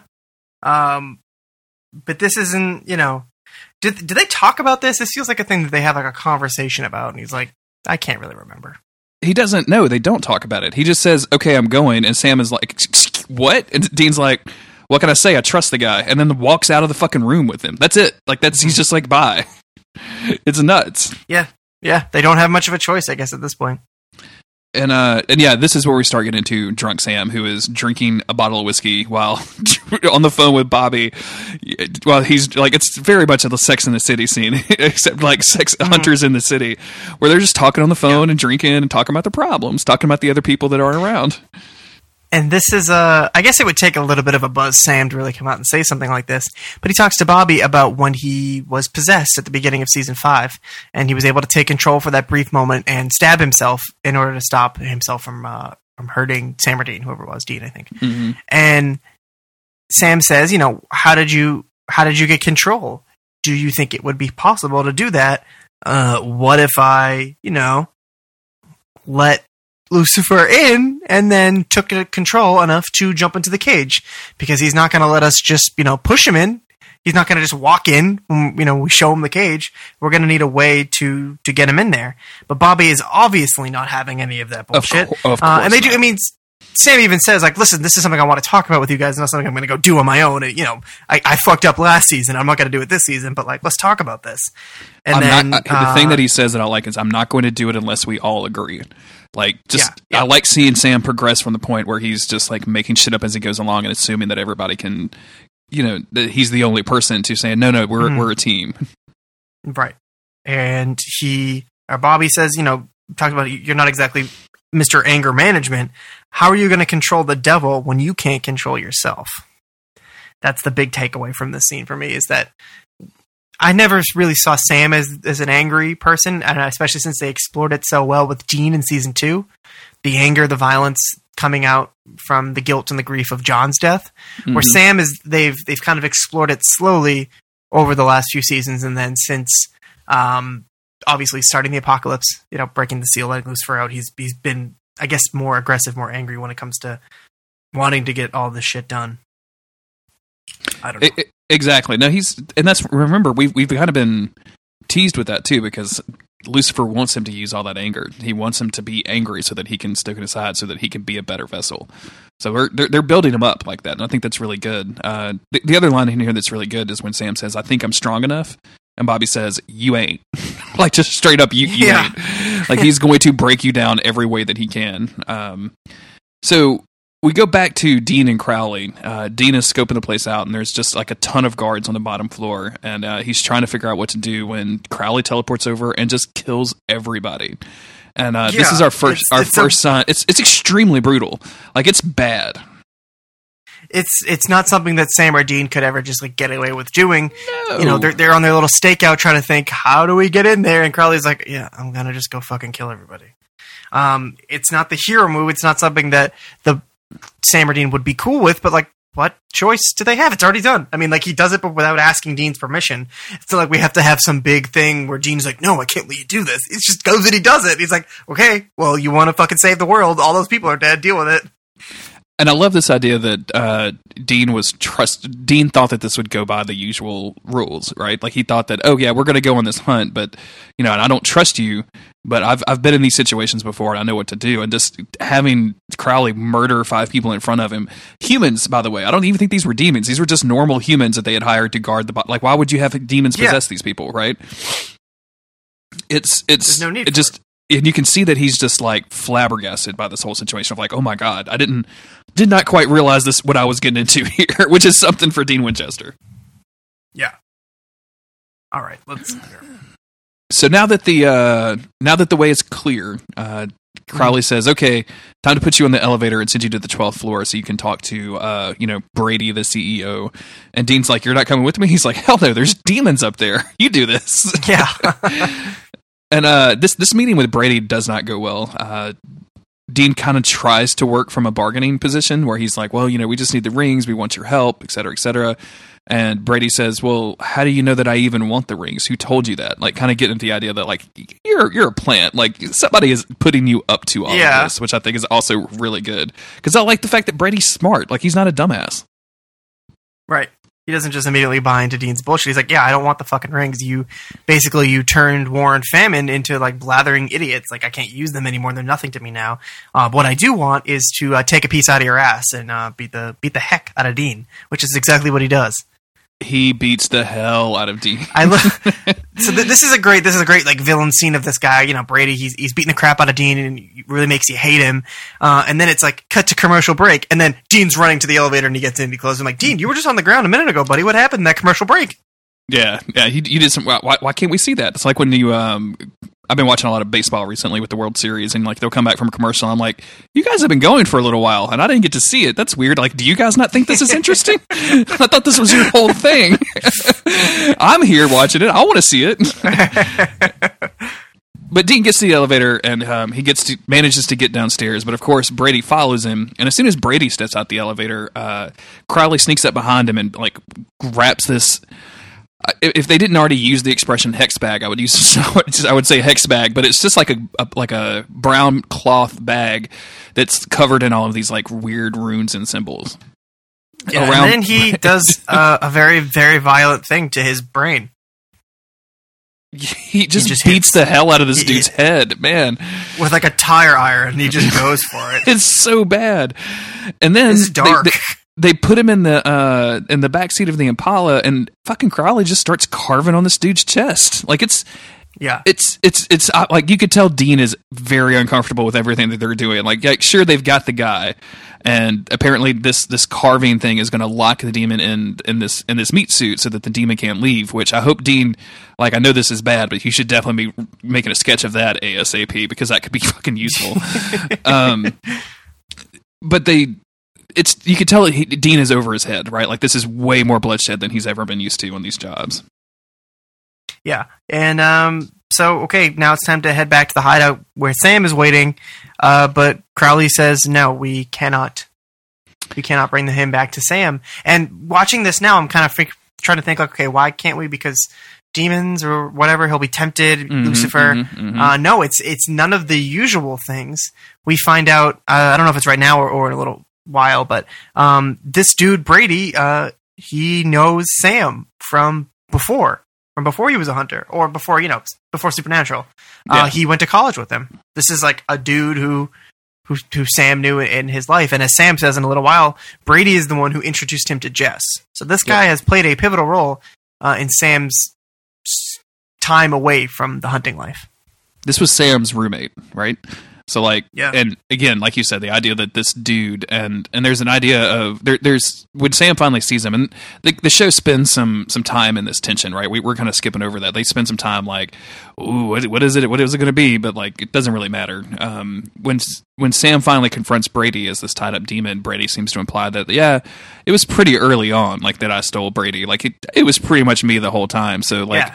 Even yeah, back sophomore then, year, he says so. Out of the four years he was there, like three of them were Brady or was a demon. Exactly. Um, and Sam is just immeasurably pissed off and immediately wants to kill this demon, and I, I can't really blame him here. Uh, and Yeah, he says some some pretty crazy shit. It's uh, you know, he wa- he was watching Sam on the behalf of Yellow Eyes, trying Yep. to you know who we had always psychic kids, if you remember from season two and three or whatever it was, uh, and he he introduced Sam to Jess because he wanted to be able to take something away from him to to push him back into the hunter life, and he says it may have been Yellow Eyes' orders to kill her and to torture her on the ceiling, uh, but I'm the one who who did it. You know, she let him into the apartment. She was baking cookies. He gets so like personal about it. Like she trusted me. She was nice to me because I was your friend. I was her friend too. And uh, I betrayed her and I murdered her. And that is that's about as dark as you can get for Sam there, I guess. Um, it not- I- absolutely. yeah. I mean, Um, he's already killed so the I- dude that killed his mom, so like that dude's not in the picture Yeah. anymore. So this guy is, is a real good second best. don't blame him for yeah wanting to tear this dude apart. There's also uh, I, I just want to make a quick comment that this is the first time uh, as Crowley is um, Crowley leaves and basically at, when he comes back he asks Dean where Moose is, referring to Sam as yeah, he Moose. says, "Where's your moose?" Yeah, yeah, where's your moose? Which I think is the first time that he, he calls Sam that. That's definitely going to be the last time. So I, I wanted to mention it. Um, Yeah. But this during this whole conversation where where Brady is telling Sam all of this stuff, uh, Sam has gotten kind of fed up with uh, Crowley and Dean saying like, "No, you can't kill him. We need him. We need him to find the." Um, these horsemen, and he locks Dean in the bathroom to be able to have this conversation with him. Yeah, because Crowley has realized that, that this dude Brady, he's not going to talk right now. Yep. and that's an issue. That's a Um, big issue so because what, what is he going to do? he's like- Brady says, like, "Hey, I either I help you or I die, or I don't help you, and they're going to assume that I did, and I'm already dead. like I'm Mm-hmm. I'm going to die either way this goes." So Yeah, he would rather not die on Lucifer's shit list. Mhm. So he, yeah, he won't talk. So Crowley has to go stick his neck out. And he says, This is exactly the kind of swashbuckle I've been trying to avoid. Uh, I just, I love that I do expression. too. It's, it's a great line. And we don't know what he's about to go do, but he's about to go do something. And this is when you know they're alone. So Sam locks Dean in the bathroom, and or the closet or whatever he's putting him in. Uh, and we don't know what Sam is about to go do. We have an idea, but uh, and Mhm. Dean is like, "Come on, man! Like, don't do this." Like, Dean knows that he's not locked in there, and that Sam's going off to drink demon blood. But he's like, "Dude, seriously." Don't Again. please don't don't do this, bro. bro, bro, bro. Um, luckily, Sam holds onto his wits, and uh, he doesn't let the anger that Brady is trying to inspire him uh, lead him down a, a dark path, uh, or, or onto a dark side, if you will. um, he he goes and opens up the open the door and lets Dean back out. Yeah, I like to think of that as really it was Sam trying to test himself. Uh, Sure. bec after what Bobby said about you know you, how can you control the devil when you can't control yourself is to maybe I don't know if necessarily self uh, or subconsciously if he was doing this, just getting as close to the fire as he possibly can without getting burned. And that's ex- that's what he does. You know, he this is when when Brady tells him, "I killed Jess." She, you know, I intro- introduced you to her, Mhm. and he, he also goes on about how, like, oh, remember, you know, sophomore year after Thanksgiving, I came back and I was all messed up, and you tried so hard to set me straight again. Like, you, you tried really, really hard to be a good friend to me. And it was just me, the demon, this whole time. Brady's been gone for a long time. Um, it's just pulling, I think, at, at the old Sam, especially his heartstrings, as much as possible. And uh, yeah, I mean, I would have expected that would have been like the brother drama this time was that uh, Sam locks Dean away and, then, and kills this dude and then lets him out. But no, he doesn't. Thankfully, uh, He doesn't. And it, when he lets Dean back out the bathroom, uh, he Crowley arrives, and uh, Crowley's plan, as best I could tell, and, and correct me if I get some of these facts wrong, Chris, but um, he he he knew where some demons were, so he showed up and killed them for what he said was uh, killing his lover, implying that him and Brady are lovers, and uh, letting at least one of the demons escape. So basically, setting up the situation where, yeah, you can die, but now, like you, you, before, you were trying to die on the right side. You were trying to die on Lucifer's behalf. Now that's taken away from you, and I've made you a traitor. So Mhm. now you're going to be tortured for eternity, which is yeah, I think this is this is Crowley's best move. oh my god, Crowley, what? I, oh, this is so good. Um, just what a what a just a man. But of course, again, we, we have to have like more and more uh, things happening in this episode because there's just not enough a for a normal happens. episode. Uh, a fucking hellhound shows up. They start hearing howls Mhm. in the background, yeah, followed Crowley here.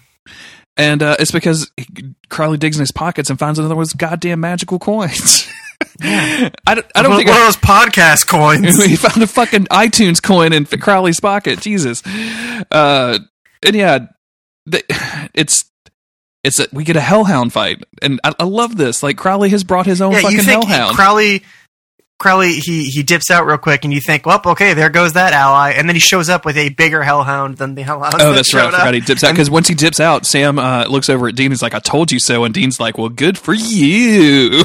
Yeah. it's real shitty with it. um. So they they get Brady out of there after during the Hellhound fight because uh, uh, Crowley's bigger, meaner Hellhound kind of wins and starts taking him out. Mhm. Uh, but they manage to get Brady out, and he gives them the address of where Pestilence will be. So now we've we've got some place to go. Um, there's a real tense moment where Dean is drawing like a salt line around this, and Crowley like kind of steps up, Mhm. and Dean looks at him and just lets him pass before drawing the salt line, which I really like. Yeah, yeah. I Um, guess in, in a way they would have had a, a chance to to kill him there. Absolutely, I don't like know if it's that's this. actually true. I don't know about kill him. Um, however, I do. I don't know if he could have like zapped out like through the air, but uh, I'm not really sure yeah, how can you- salt lines work. I would I would think that your powers are cut off in a no no because we haven't we've seen it where they could actually like kind of affect. It's not a have, salt like, circle because there's just concrete buildings around them. Maybe that's what it is. Yeah, he could just teleport anywhere. You know? Um, but it's, it's but it's a trust it, thing. It was the It's gesture. It was the gesture. Yeah. Yeah, It was Yeah, yeah, it was definitely it was showing this uneasy alliance between Dean and Crowley specifically because I don't really think that uh, Sam is really caring for this whatsoever. And now we get this Sam, like, as much as he likes to have uh, to fornicate with supernatural creatures, doesn't have many supernatural friends. It's It's really true. Dean who's hanging out with the demons and the angels, and It's and, true, you know, yeah. buddying up You're- with them. You're absolutely right. Um, this is a really weird scene to me uh, of Sam like kind of threatening, kind of walking menacingly up to Brady, who's kind of up against a brick wall, and there's a bunch of this back and forth. And I I don't know what I don't like about this scene. It feels way overlong for one. Like I feel like once they got the address, that's really all they needed to do. And then like if Sam was going to kill him, which Sam does. He didn't really need to draw it out a whole lot, but it he really does. Yeah. It takes a while. He like has to. I guess maybe he screwed himself up for courage or something, right? Like he's I don't know. They try to make Oh. it seem like this big, bad, sinister scene. It's a little bit weird. Dean says, I believe it's Dean who says, um, all those demons and angels and sons of bitches, they just don't get it.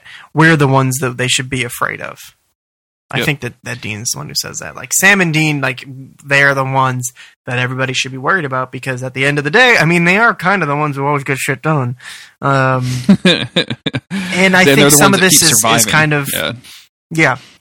Uh, some of this is so that Brady can pontificate a little bit before Sam kills him about how, you know, you hate me because this is, you hate what you see in the mirror. You know, like this is what you, you see when the same blood pumps through both of our veins. All this kind of thing that we've been over with over and over again. Um, Brady says to Sam, maybe the only difference between you and the demons is your hell is here. Hell is not down there. Hell is not in some other place. Hell is the life that you live. That's the only difference between you and me. And Sam says, interesting theory before killing him. Yeah, I, and and and Sam does look appropriately like scary doing this. Like this look when the Winchesters want to get violent and has to have to get violent, it, it does look appropriately scary. This whole thing just kind of smacks of a theater that we don't normally see the Winchesters involved in. Like Yeah, I running think they were the trying to salt give us, like the viewer, some sort of satisfaction, some sort of like Mhm. comeuppance. Like, yeah, fuck that guy. He got him. Uh, I don't know. Watching these episodes uh, back to back, kind of doesn't feel like necessary or earned or really appropriate. Not that I wouldn't want Sam to get his vengeance on this dude, but yeah, it's just kind of like another thing. You're like, okay, well, that guy was introduced to this episode and then he killed him. Sure. Yeah, and it and it seems like I, I agree with you. That's a little unearned, and also, and I don't. I, I, I know I'm the Sam hater in this podcast relationship, and I apologize, everybody. But like, I don't think that Jared particularly sells this very well either. Um, and, we, we've talked about that in the past, where I, I don't feel like Jared kind of holds up that emotional angst as well as Dean does, in a lot of times, or a lot of, as as well as Jensen does. Um, and maybe and maybe it's so maybe it's a combination of those factors that this whole thing seems like overly theatrical, and also like the guy was just introduced like 17 minutes ago, and also Yeah. like Jared's not it has, is making a, like a weird O face while he's killing this dude. So I, maybe it's a combination of factors, but he does he kills him, and we're never going to see Brady again. So yeah, we're done with that. We're done with that plot line for this episode. Yeah. And now we go on to like the third ending of this episode. It's like Return of the King over here, where Crowley shows up at Bobby's house. Yeah. Uh, and starts talking some shit. But he says the boys are on to ring number three, but we need help finding number four. And uh, Bobby says one of my favorite lines of the episode, uh, where he says, "Get off my property, or I'll fill you so full of rock salt, you crap margaritas." Um, It's big, great. Big it's good Bobby line. Yeah, yeah, yeah. And Salty Crowley's like, "Listen, let's let's do some talking." And then Bobby just shoots him. He just shoots him more than once. I, I love I love that Bobby carries through with his threats in these situations because it always feels unexpected. I always feel like I'm going to get like a long like like TV trope episode, right? Like where they're just holding guns at each other or whatever. But nope, like Bobby just like just straight up shoots him, and it's, it's ah, go Bobby. Yeah.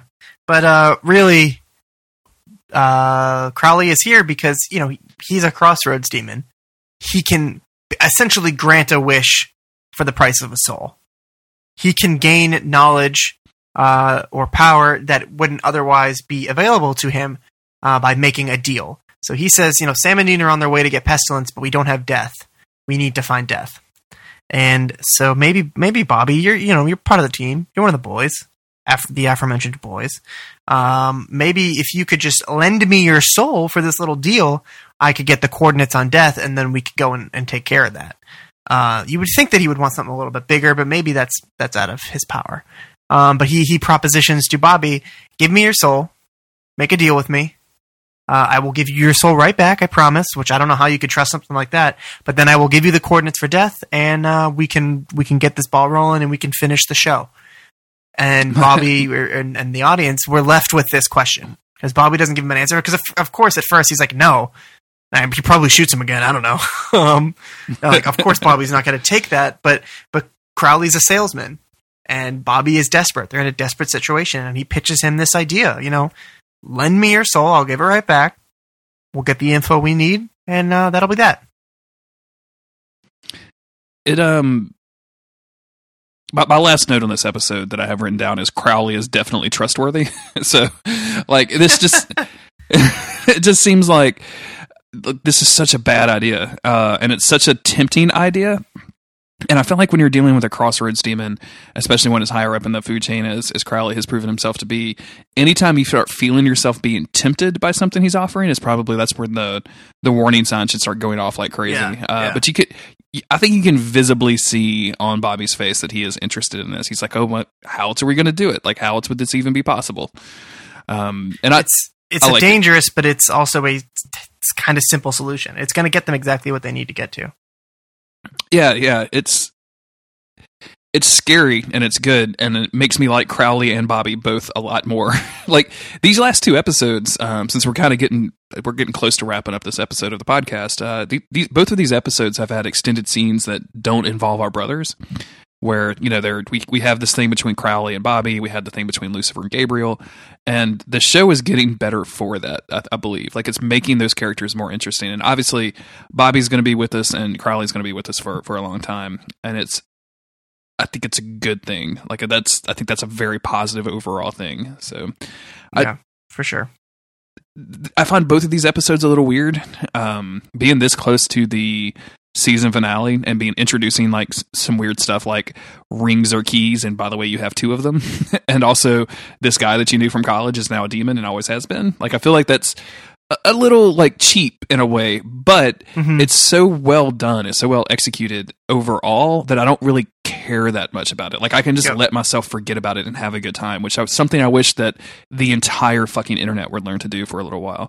Um, I think I'm especially able to do that when I was watching it week to week, where there's been a week in between.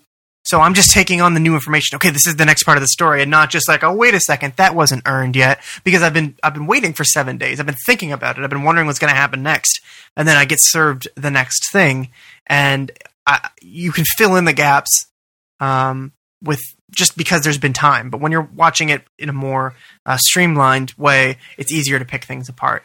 Uh, we, I think we kind of go back and forth because the seasons, of course, they're, they're 22 episodes and they want to do a lot in 22 episodes.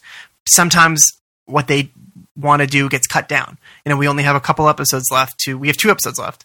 Uh, and now we have to get two rings and then somehow face off Lucifer before the end of the season. Like, what are we going to? That's there's there's an hour and a half of this show left, but it's like how we got to get all that done. But uh, I think at the same time, if they were like laboring over the same ground, if it had been since episode one, every episode was dedicated to getting these four rings, and and then they were going to fight Lucifer, we would be complaining about that as well because it would be like, well, we've been doing this for so long, just get it over with already. Um, there's there's just so much in between. It is still episodic television. There's a formula to this stuff, and you have to appreciate this for what it is as its formula. Because if you're trying to look at this as a as a piece of like uh, high art, you're not going to enjoy it. If you're looking at it as a as a function of its medium, I think it's a lot more enjoyable and a lot more effective. I, I, I do too, and I think you're going to have more fun in it.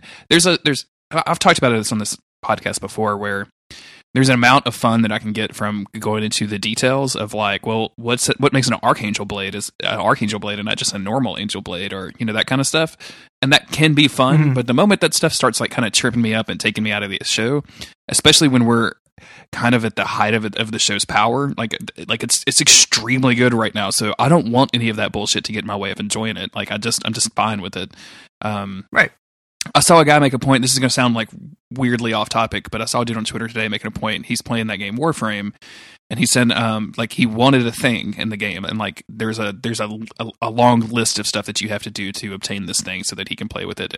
Or you can spend five dollars and buy it, and it's a free to play game. So like it's not like he's ponying up money beforehand.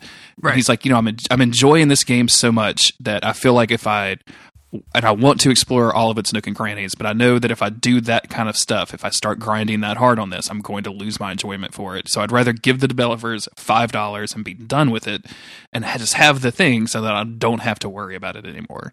And I think that's that's something that's really interesting. Like, and I think that as as podcast people, as, as two guys that are talking about this show, we have to get all of the enjoyment that we can out of it, while also recognizing that it that it has some issues. But for just me as a as a as a viewer, I don't really care that much. Like I know I've, I've brought it up a lot, but like I don't particularly care about the rings that much. Like sure, there's rings. Like it feels like a video game, but like at the end of the day, like that's fine. like that's cool. Like we got to we got to do something. We something Yeah. has to happen. Like we can't like it's not 22 episodes of television, especially after previous four seasons. Like it's it's not everything is going to be masterfully crafted like the first season of Westworld or some shit. You know what I'm saying? Like I, I'm I'm willing to overlook small details. I also think that it's worth calling out those small details. I don't know if I, I started absolutely. rambling. I don't I don't know where I'm at now, but No, uh, it's this is what I- happens when Dean and. Sam don't cry. I talk about other different stuff and I get in the weeds. yeah. You know, I, I enjoy Supernatural more than any other show that I watch. So there's that. there you go. Um,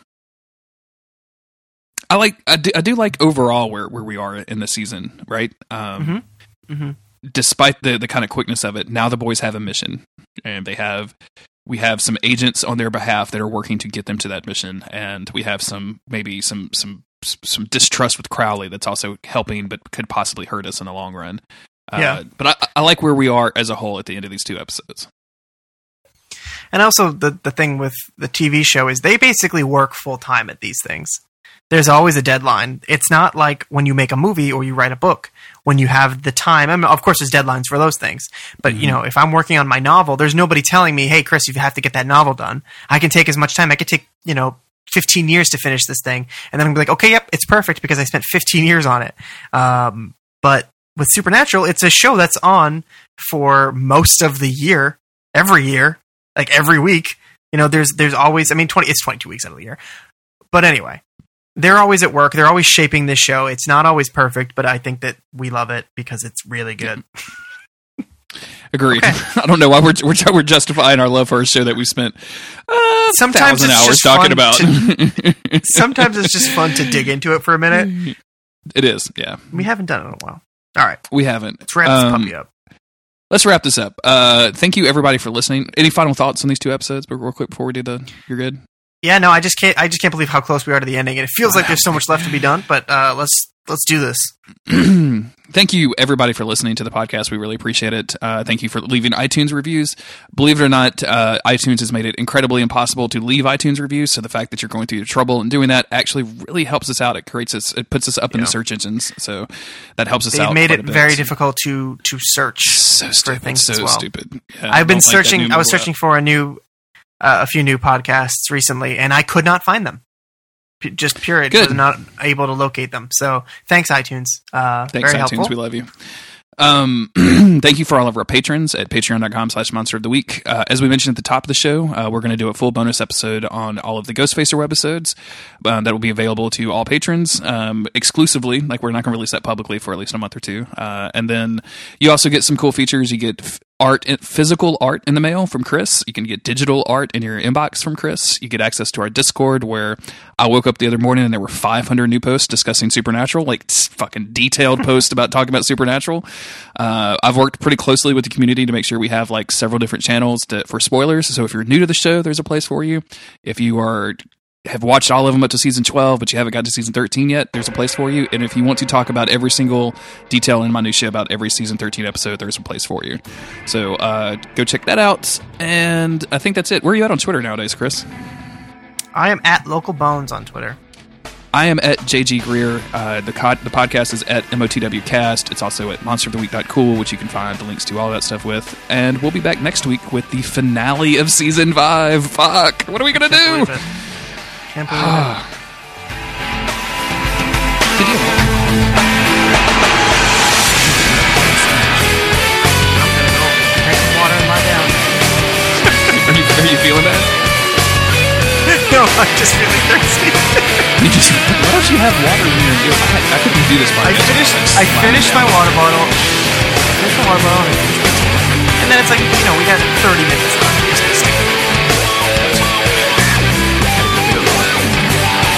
Really do. Anyway, um, okay. I'm gonna go watch the Supernatural Eat Sandwich. I'll talk to you later. Yep. Cool. Later.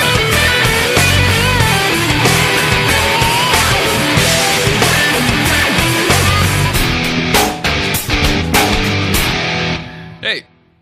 Can you hear me? Yeah. Okay. Cool. What's up? What's up, dude? How are you today? I'm You okay? tired. You got your tea? mm-hmm. Mm-hmm. It's very hot, so I haven't drank it yet. Man, that's you kind of have to find that perfect tea temperature where it's hot enough to like feel good, but like not hot enough to scald your throat. Yeah, I don't really know how to make tea. This tea bag is from like 2012, so Is it safe to drink the tea? yeah, it's it's fine. I mean, I've been drinking it, so I certainly hope it's fine. Think Jess is coming over on my birthday, which is cool. she doesn't come over during the week ever. when is your birthday again? Uh, it's the eighth. Eighth. Wow, that is the middle of the week. That's nice. That'll be great for for y'all. The It's fucking- adorable Harry Potter couple. Oh yeah, Did you guys go to a party or were you just getting dressed up? yeah. We went to a party, and it was a, I was dreading it for weeks because we went to the same party last year, and it was awful. Um, but this year it was actually fun. Surprisingly, it just stinks. Like I have, I had like two beers, and then was like, all right, now I got to be responsible because I have to drive home an hour. Oh yeah, yeah. Wow, an hour away. See the the yearly costume party, the yearly Halloween party that we would go to is about an hour away too, maybe hour fifteen, and we just got like kind of fed up with it. We're like, why are we doing this? this is a lot of effort for not a lot of agreement." Recording. Do you have notes? My notes. I don't have your notes, but I do have notes. Do you have a uh, what you call it? Road so far. I can. I don't. I could just. Cool. You're gonna wing it. I do like a good Uh, wing. I do like a good wing, Chris. Okay. Okay. All right. What the fuck happened? All right. Yeah. no, It doesn't. It doesn't matter what happened last time. Okay, you just need to talk about your experience with the Winchesters. That's what we're looking for here. Is my connection worse than usual? No, you haven't. You haven't aired out at all yet. Because I didn't bring that Wi-Fi thing that I always hook up in this room. There's there's uh there's days where your connection is just rock solid, and then there's days that it, it kind of goes off the rails. I'm actually surprised that today is is not one of those days because like everything is down today. Half of Massachusetts lost power from the storm last night. Jesus, It was just wind out the the dang butt. I mean, I was fine. Jess, her work lost power, so she didn't have to go in today. I'm like, hmm, that's must great. be nice because must be because so it feels nice. like somebody kept me up all night because the wind was scary. it feels like that. It feels like that was you, Jess. Sorry, I'm sorry, Chris. I just the wind is scary in Louisiana last night, and you were the only person I could talk to. It feels like it, that that I shouldn't also have to not go to work. But no, it's fine. You know what? It's cool. It's no big deal. You just keep me up all night, then you can get a nice day off. You deserve Sure, it. yeah. It's cool. I've been having a hell of a time sleeping lately. Like it's it's gotten really really bad. Like I'm waking up at like three thirty or four every morning. It's fucking. That's not good. No, it's not. Is it because is it because you have to pee? yeah, it's because I have to pee. Uh, it, it's a, it's a combination of having to pee and also to having to take the dogs out because I think that they need to f- eat at four in the morning. So Because they have to pee. sometimes they have to poop too. So I hate when I have to pee in the middle of the night. It's always when I have too much salt, and then I'm holding on to that water, yep. and then I wake up in the middle of the night because it's finally like, hmm, my dude. Remember when you had one thousand corn chips earlier? Yeah, And, that salt fucked you up. and I drink a lot of water. like if, if I'm not drinking beer, I drink a shit ton of water. Like I'm constantly that's good. just- yeah, You got to slow it down before bed, though. I, I don't. I don't. That's that's my prime drinking water time. I just gotta just sit there on the bed, guzzle water, and read a book. I just finished the two last two books of the Thrawn trilogy, and These books are dumb. Oh yeah, no, no way. I'm not reading any fucking Star Wars books. These books are dumb. Even though I used to read Star Wars books all the time in high school, and middle school, and I loved them, but but also no. I man, I just can't get over how like just super dumb they are. Yeah, I can only be into like w- one really dumb thing at a time. Mm-hmm. Right now, it's just dumb fantasy novels. So like, give me a minute. Sure. Yeah, yeah. I'm sure there's a podcast for dumb fantasy novels. I feel Yeah, like there's started. I feel like there's a podcast for everything. Mm-hmm. Okay, cool. So Ghost Facers on next Monday, and we'll talk about that in the episode. It's like kind of a fun Patreon reward that's upcoming. Um, For sure. We'll release that along with the finale on the 9th. So that'll give me something to do next week. Because if I didn't have enough fucking shit to do, Chris, or do you want to edit that? Would you rather go edit that What? Edit what? The Ghost Facers episode? If yeah, if you want me to. I'm not gonna. I can't put. I can't do the uh the goofs like you do though. That's patented Jeremy Greer style. It's not, dude. You can do them. Just cut out. You just clip them out. Drag them around on the on the on the Audacity screen. Okay, I can try. Okay. You don't. You also don't have to. Like I, I know you. You said you wanted to get better with it, so I figured. Yeah, I might as well. I might as well give it a shot. If it doesn't turn out well, then well, then we'll know. Then we'll know. Chris will. I'm going to be all like, Chris, you were not allowed to edit a single goddamn episode of Monster Week ever again. And I'm gonna be like, no sweat. Word. okay, okay. Wait, wait. So I'll I'll edit the podcast, but you have to do the podcast art. Okay, that's that's a good acceptable. okay, that's fine. That's perfect. I love it. I mean, podcast art is pretty easy. You just have to think of something. But It's not though because like I spent some significant time like trying to clean up that uh, image of Patty and it didn't come out very nice. I mean, Grant, I was doing everything on my phone, but like I could probably do a lot better job on my on, on my laptop. But yeah, that's that shit's hard. Making sure that stuff is like rotated right and looks good, and trying to find faces of everybody. And yeah, we got we had a lot of good goofs though. we did have patty, a lot of. that patty pick. I need to. uh Maybe there's a good Ghost Facers. See, I'll just start working on it now. That's the kind of motherfucker I am. I'll just start. Pl- I'll just start doing it right now and have it done. Do you want to do a episode of Monster of the Week? Uh, me? Yeah, you. Yeah, Yeah, yeah. all right, I'll do that. not the not the secret guy that I have on the podcast with us. Hello, secret Brian man. Wade. Secret man, where are you? Uh, Who would who would be the secret man if there had to be if you had a secret man on the podcast? Who like realistically who would it be? um, your dad, My Gary Mosier. Gary Gary Mosier. Yeah, Gary Mosier, who starts telling me about Supernatural season thirteen. I'm like, oh yeah, I haven't seen it yet. And he's like, so they're bringing back all these characters, and they just went into it. He just told me, and I was like, nah, Dad, that's spoilers. He's like, it's not spoilers because like you don't know the context. I'm like, well, you're telling me the context right now. He proceeded to tell me the context. Uh, yeah, that's. I think it'd be such a surprise if I revealed that Gary had been in on all these podcast recording sessions, like for the, so since the beginning. You'd be like, "Wait a minute, how do you know Gary?" God, you know, me and Gary go back. We go deep. He's he was really active on the something awful forums. He was, yeah, yeah. We've been knowing each other since small time, since the, since the SA forums. did you uh did you did you dig into the crankbait library by chance? Excuse me. Did you listen to the to the crankbait links that I sent you? Um, My good friend, the French fry guy. excuse me. His French fry guy. Oh, shut the fuck! Shut the fuck up. I did. Where the screamo band that has that's named Crankbait and that has two bass players. Okay, so first of all, it's not mm-hmm. good. No, well, yeah, we could just rule that out right now. So if somebody, I mean, I know a lot of people don't like screamo, Yeah, and that, and then so you'd be like, it's not good. But like, coming from somebody who was really into that type of music when I was younger, mm-hmm. I, I I'm, you know, I'm no expert, but I know, I know when people are doing like, okay, you're doing screamo the right, the way you're supposed to be doing it. Feels mm-hmm. like, and then other people who are, I'm like, hmm, interesting. Not sh- not s- really sure what you were trying to figure out with, with two bass players, but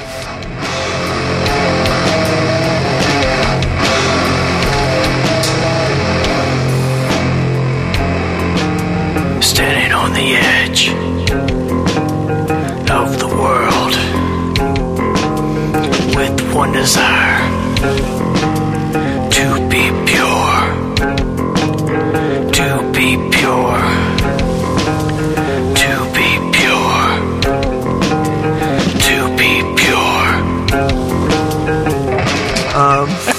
double the bass, double the fun. Yeah, That's what that's what Marky Mark said. That is what he. Yeah, and he's known for that quote. Marking Yeah, the yeah, bass I- mark. referring, of course, to screamo. Uh, of course, yeah. Uh, I don't scream in any band that doesn't have two bass guitars. everybody was like, "What? Really?" And he's like, "Yeah, no way, not doing it." That's, that's that's why you've been rejecting this, Mark. God damn it! and I don't want any of this six-string, twelve-string bass Yeah, bullshit. yeah, I'm talking that, just yeah, yeah. standard four strings, but two of them, um, same tune. can you tell that uh, French Fry Guys uh, screamo is like has a thick Arkansas accent? Uh, Does that come across in the screaming at all? oh, I didn't really pay attention to that, That's which is interesting because that's my cousins are from Arkansas, so I've I've like heard aggressive music with Arkansas accents in it before. Um, everybody He- at this work thing I man- was at last week is was fascinated with the fact that this dude only eats French fries. he looks like he only eats French fries, Yep. and that's not to be like, oh, he's really fat or something like. No, no, no, not at all. Because he's He not looks like he- he's he he's, has- he's relatively thin. Like I think he's I'm probably way more than that dude. He looks like he just is only sodium though. exactly. There's a certain look that I know I get in my Mhm. face. Like I said, when I have too much salt, salt, salt's my weakness. I love salty foods. Sometimes I go a little overboard with my salty foods, and I don't balance it out, balance it out with enough veggies, and I get that real swollen eye socket look yeah. where I'm mhm. just like I look like I need to lie down for a while. Uh, and then you know you get you get some of that water weight out and you're good. It's a thing. It's a thing I got to work on. It's too much sodium in my diet. That motherfucker looks like he. I mean, he looks like he only eats French fries. He, and and he does. We found out that um I saw him eat a donut. Wow. Um, his coworker tried to get him to eat a waffle for breakfast at the hotel, and he and he and he did, but he only ate like a bite or two of it. He was like, "No, this isn't good." Um, I also found out his primary source of protein is just bacon. That's Interesting. that's so it's French fries and bacon. Uh, he'll also eat hash browns, which Okay, well that's like a different, fr- a fried different flavor fried fry. potato. And um, shit, there was something else too. It's hash browns and something else that was also just a fried potato. And now it's now I'm coming up blank on it. Do you think he would just eat a baked potato, or is no no baking allowed? Well, I- I only know this because I saw him turn one down uh, when I met him ten years ago. Because he, we were at, we were at like a really fancy steak restaurant. They're going around the table like, "You want your fillet? Would you, would you like your green beans? Uh, would you like a glass of Merlot? Like that kind of stuff." And he's like, Sure, sure, uh, sure. In, with a real thick Arkansas accent, which is like I know people like my southern accent. I don't really know why, but people seem to enjoy it. But like Arkansas is a much harsher. Like, Yeah, yeah, people like your people like your southern accent because it's like subdued. Yeah, exactly. Because I don't, I don't, I don't lean into it because I'm not drinking all the time. Because if I drink, like- it comes out real bad. It's just like a little present at the end of your voice. it's a little gift. exactly, sure. Uh, but this dude has an accent that will, you know, make you scratch a chalkboard. Like he, he's like this, and I don't know, sir. Can, can you have some French fries? And the, and the guy's like, um, no, sir, we don't serve French fries in the steak restaurant. Um, would a baked potato be okay? I can bring you any sort of fixings that you might like. I'm pretty sure the, the, the nice cultured waiter guy did not say fixings. That's probably my own my own little uh, uh, joy to read there. But uh, yeah, he straight up turned down the baked potato. Did he eat any steak? No, not at all. So he just didn't get to eat that night. He just didn't eat that night. Dude, we went to um a barbecue place, right? And uh, it's like a typical Texan barbecue place. You you walk in, you walk up to a counter, you're like, I want a, a plate of ribs, I want some beans, I want some coleslaw. And they're like, here's your plate. And then you go sit down. There was a bar in the corner if you wanted some beers. Otherwise, the sodas were right there. You go sit down, you eat your shit. There was like six of us. So we walked in and they were like, hey, you know what you should do? You can order like five different kinds of meats and four different kinds of sides. It's just a big, two big platters, and you can just all you all you can just eat. Fuck yeah, Just get fucked up. yeah, dude. Brisket, pork ribs. We had some chicken for the healthy people. We had some pork sausage. we had um, something called jalapeno. Um, something I don't know, some fried jalapeno shit that I didn't really get into. Coleslaw, green beans, bunch of beans, like just tons of stuff. And this dude just sat there at the at the corner of the table, like and didn't like he had a beer. Because on the way over, he had stopped at Wendy's and got some got him some French fries. Is he just about like the like fast food French fries? I really don't not know. all French fries are the same. You know, Oh. I've gotten French fries from a restaurant where I'm like, eh, this just tastes like a potato. Which is fine, but it's not as good as sometimes you get some good crispy salty fries. You know, the the jalapeno thing was called um, armadillo eggs. By the way, you, Oh, that's fun. yeah, if you want to, it's just a fun, fun little name. Um, but yeah, like I, yeah, because do you think he eats like steak cut French fries? I don't know. Right, like because those are totally different. Like McDonald's fries. Are What about one thing. waffle fries? Waffle fries. Do waffle fries count? Does it, does a dude get to go to Chick Fil A? Let me tell you, I fucking love waffle fries. This bar I used to go to all the time, they would have two dollar beers and waffle fries, and I was, Mhm. I was, that was it. That was me. That was that was your that was your caloric, like, caloric s- like, intake for that day. Seven two dollar beers and a basket of waffle fries, God, and it would be that like sounds- 20, 22 bucks. That sounds so fucking good. great. That sounds like a great way to spend like a couple of hours, especially if there's like something dumb on the TV in the front of the bar. Oh, like, yeah. just, yeah. They used to put on random like UFC fights or like random hockey games, and me and my Mhm. friends would just go and sit at the bar and just eat fucking waffle fries. Eat fucking drink- waffle fries and drink drink like a really, really shitty cheap beer, but it was fine because after like the second one, you can't really taste it anymore. Yeah, yeah, two dollar cans. That's probably got to be some PBRs before. Of course, I guess that depends on before if they got when they got real popular. But yeah, PBRs did get like they blew up. yeah, and a weird like I, that was always like down there with Schlitz and uh like the Beast, Milwaukee's Best, or Natty Mm-hmm. When Light I- or whatever. Started drinking. Some of Mhm. my older friends were like, "Yeah, I mean, just get PBR." I'm like, "Oh, what's that?" I'm like, "They're just like, oh, just cheap, shitty beer." Yeah, And I was like, "That's cool" because I have no money, so yeah, I'll buy a, a, a 12 pack for like six bucks. That's cool. and then it had the hipster cachet thing. Like they put a fucking mustache on it, and all of a sudden, like Yeah. you, you know, it's three dollars for a twelve ounce can. I'm like, no, this isn't. This is not right. you guys are doing something wrong. No. It's funny because back then it'd be like like six bucks for you know a 12 pack of shitty beer, and then like fucking fourteen dollars for a pack of fancy organic cigarettes. I never did the fancy organic cigarettes. I don't even like. I knew people that smoked uh, American spirits. That was like yeah, that's the- what I that's what I did for a little while when I was in Yeah. college because um because you saw a girl smoke them that you liked. I guarantee Uh, that's, no, that's because- what it was. because they were way longer or they Ah. would last way longer and i would have like i had like 14 or 15 minutes with some really weird amount between my two classes and i didn't want to have two so that worked as just just have the one and you're good the one american spirit lasted for like the 14 minute walk or whatever that i had um that was Did you get? Did, did you ever get into cloves? That was a thing for a while. i couldn't do, i remember i had one Oh, we, we talked about this. Yeah, and you got Yeah, real sick. was- yeah, yeah, yeah, yeah. because I was like, I really, I just like that. I want, I want one more than anything in the world right now. They're like, here, take this. I'm like, this is black. What's going on here? And uh, then I smoked it, and it, no, no, thank you, no, thank you.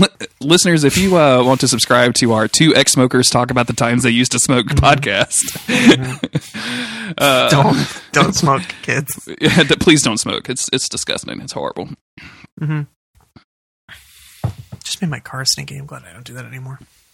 Yeah, I mean, like burn holes in the ceiling, or you like your dumbass friends drop a ash somewhere, and Yeah. there's a hole in your seat, and all that other. And plus, fun you stuff. have to, you, ha- you have to be cool in order for it to be cool, and I'm not cool. So yeah, smoking never made me cool. Like that's not a thing Yeah. that happened ever, ever, ever, ever, ever, ever. Like I thought it did, but it definitely didn't. So No. just made me poor and yeah, it just made me poor and stinky. Yep. Man, it's so bad now. Like when people, uh, I don't know how I used to think that people didn't know I smoked. like I had to reek of it constantly. I was like a pack and a half, two packs a day. I had to like have a cloud around me, like I was fucking Linus or some shit. Jesus. And we were at uh, Buffalo Wild Wings, and this dude like got up and left and came back, and I was like, "Whoa, you went and smoked, huh?" And he's like, "Oh yeah, is it bothering you?" And I'm like, "No, no, man, it's all good. No, don't worry about it. There's just you know, it's very noticeable." And he's like, "Is it really? I don't." No one ever says that to me. I was like, because no one else is apparently like a jackass like me that calls Yeah. people out on it. Yeah. it's weird at work when when people do it because it's such a small area and they're like having no smoking policy. Mhm. People just have to leave, like leave the the office and go do it. Um, but just like now, dude, you- you're filling the room right now. Yep, it's this is all you. At least it's not bo. That could be even worse. Oh man, oh man, oh man! Don't get me started on people with bo. Uh, do you want to get started on the Supernatural podcast? Yeah, let's do this shit. Yeah, cut this cut this part out and put it in the in the outtakes because I made some really funny Silent Hill videos and posted them on Twitter uh, on Saturday night. Not a single fucking person liked them. I did. And I'm I liked every single with one all of of them. you. Okay, Jeremy Greer liked all of them because he's my friend. I don't know what the hell the rest of you were doing. I assumed you were just drunk and making a bunch of weird Silent Hill videos. because it was the foggy filter, and I love Yeah. Silent Hill 2. Um, I used to quote Silent Hill 2 every time that I wore my Silent Hill 2 shirt, and Mm-hmm. the only person who picked up on it was Cliff. He was just the one dude who would be like, "You wearing that shirt today?" I'd be like, "You know I am." I don't The know. very it was this, the first one of those foggy videos you put on on Twitter, um, you're like, I knew I would have. To, I don't remember the quote, exact quote, but I knew I would have to come back to this town one day or whatever. And, and then I think you say Silent Hill in the background. You hear Jessica go Stardew Valley, and you're like, Yeah. Yeah. it was really funny. Thank you. and I need I need some more water. My throat is dying. I'll be back. Okay.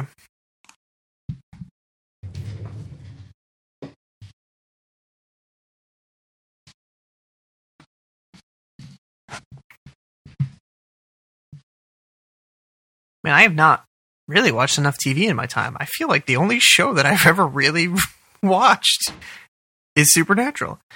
I did I did the the, the comedy scene, you know. I was I'm, I was really into Parks and Rec when that was on. I like The Office a lot. Uh, I'm a big fan of Community. Um, Bob's Burgers is, is a favorite of mine. But uh, as far as like sci-fi TV goes, I don't really know a whole lot of it. So Jeremy's always talking about these actors. I'm like, yeah, sure thing, buddy. If he's in Supernatural, maybe I've heard of him, but that's about it. Uh, I think you know, I, I just I found my thing. I found my brand, and that was Hunks, and I just stuck with it.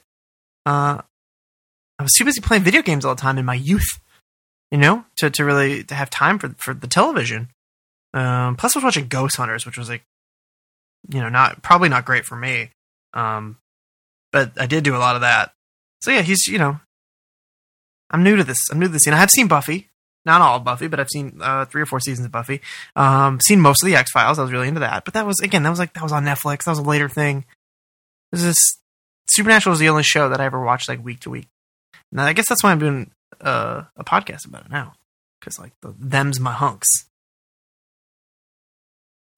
But I don't know anybody who's you know an extra on Eureka or, or whatever. Um, maybe like I can I can tell you like some like Lord of the Rings facts, maybe like some the extras in that movie. No, I couldn't actually. Uh, Vader Van Hoden, shout out to my boy on Twitter. He's actually literally an extra in Lord of the Rings. but yeah, uh, sci-fi TV shows. Uh, maybe maybe you guys should could leave me some uh, suggestions. Uh, maybe me and Jeremy should pick one of these weird shows to cover when we finish Supernatural in fucking seven years.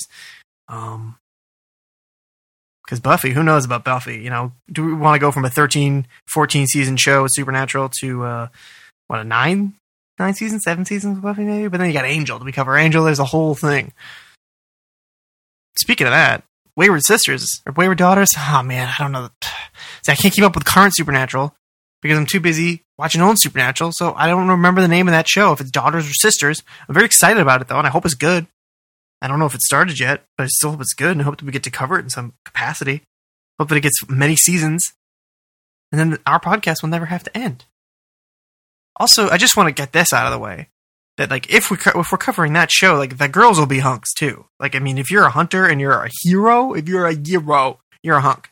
So that's that's a gender gender neutral term in my book anyway. Um, you guys have to let me know what you think about that in the comment section down below. Uh, is it just a Sam and Dean thing, or is it just like it's a hunk thing? You know what I mean? Anyway, talk to you next time.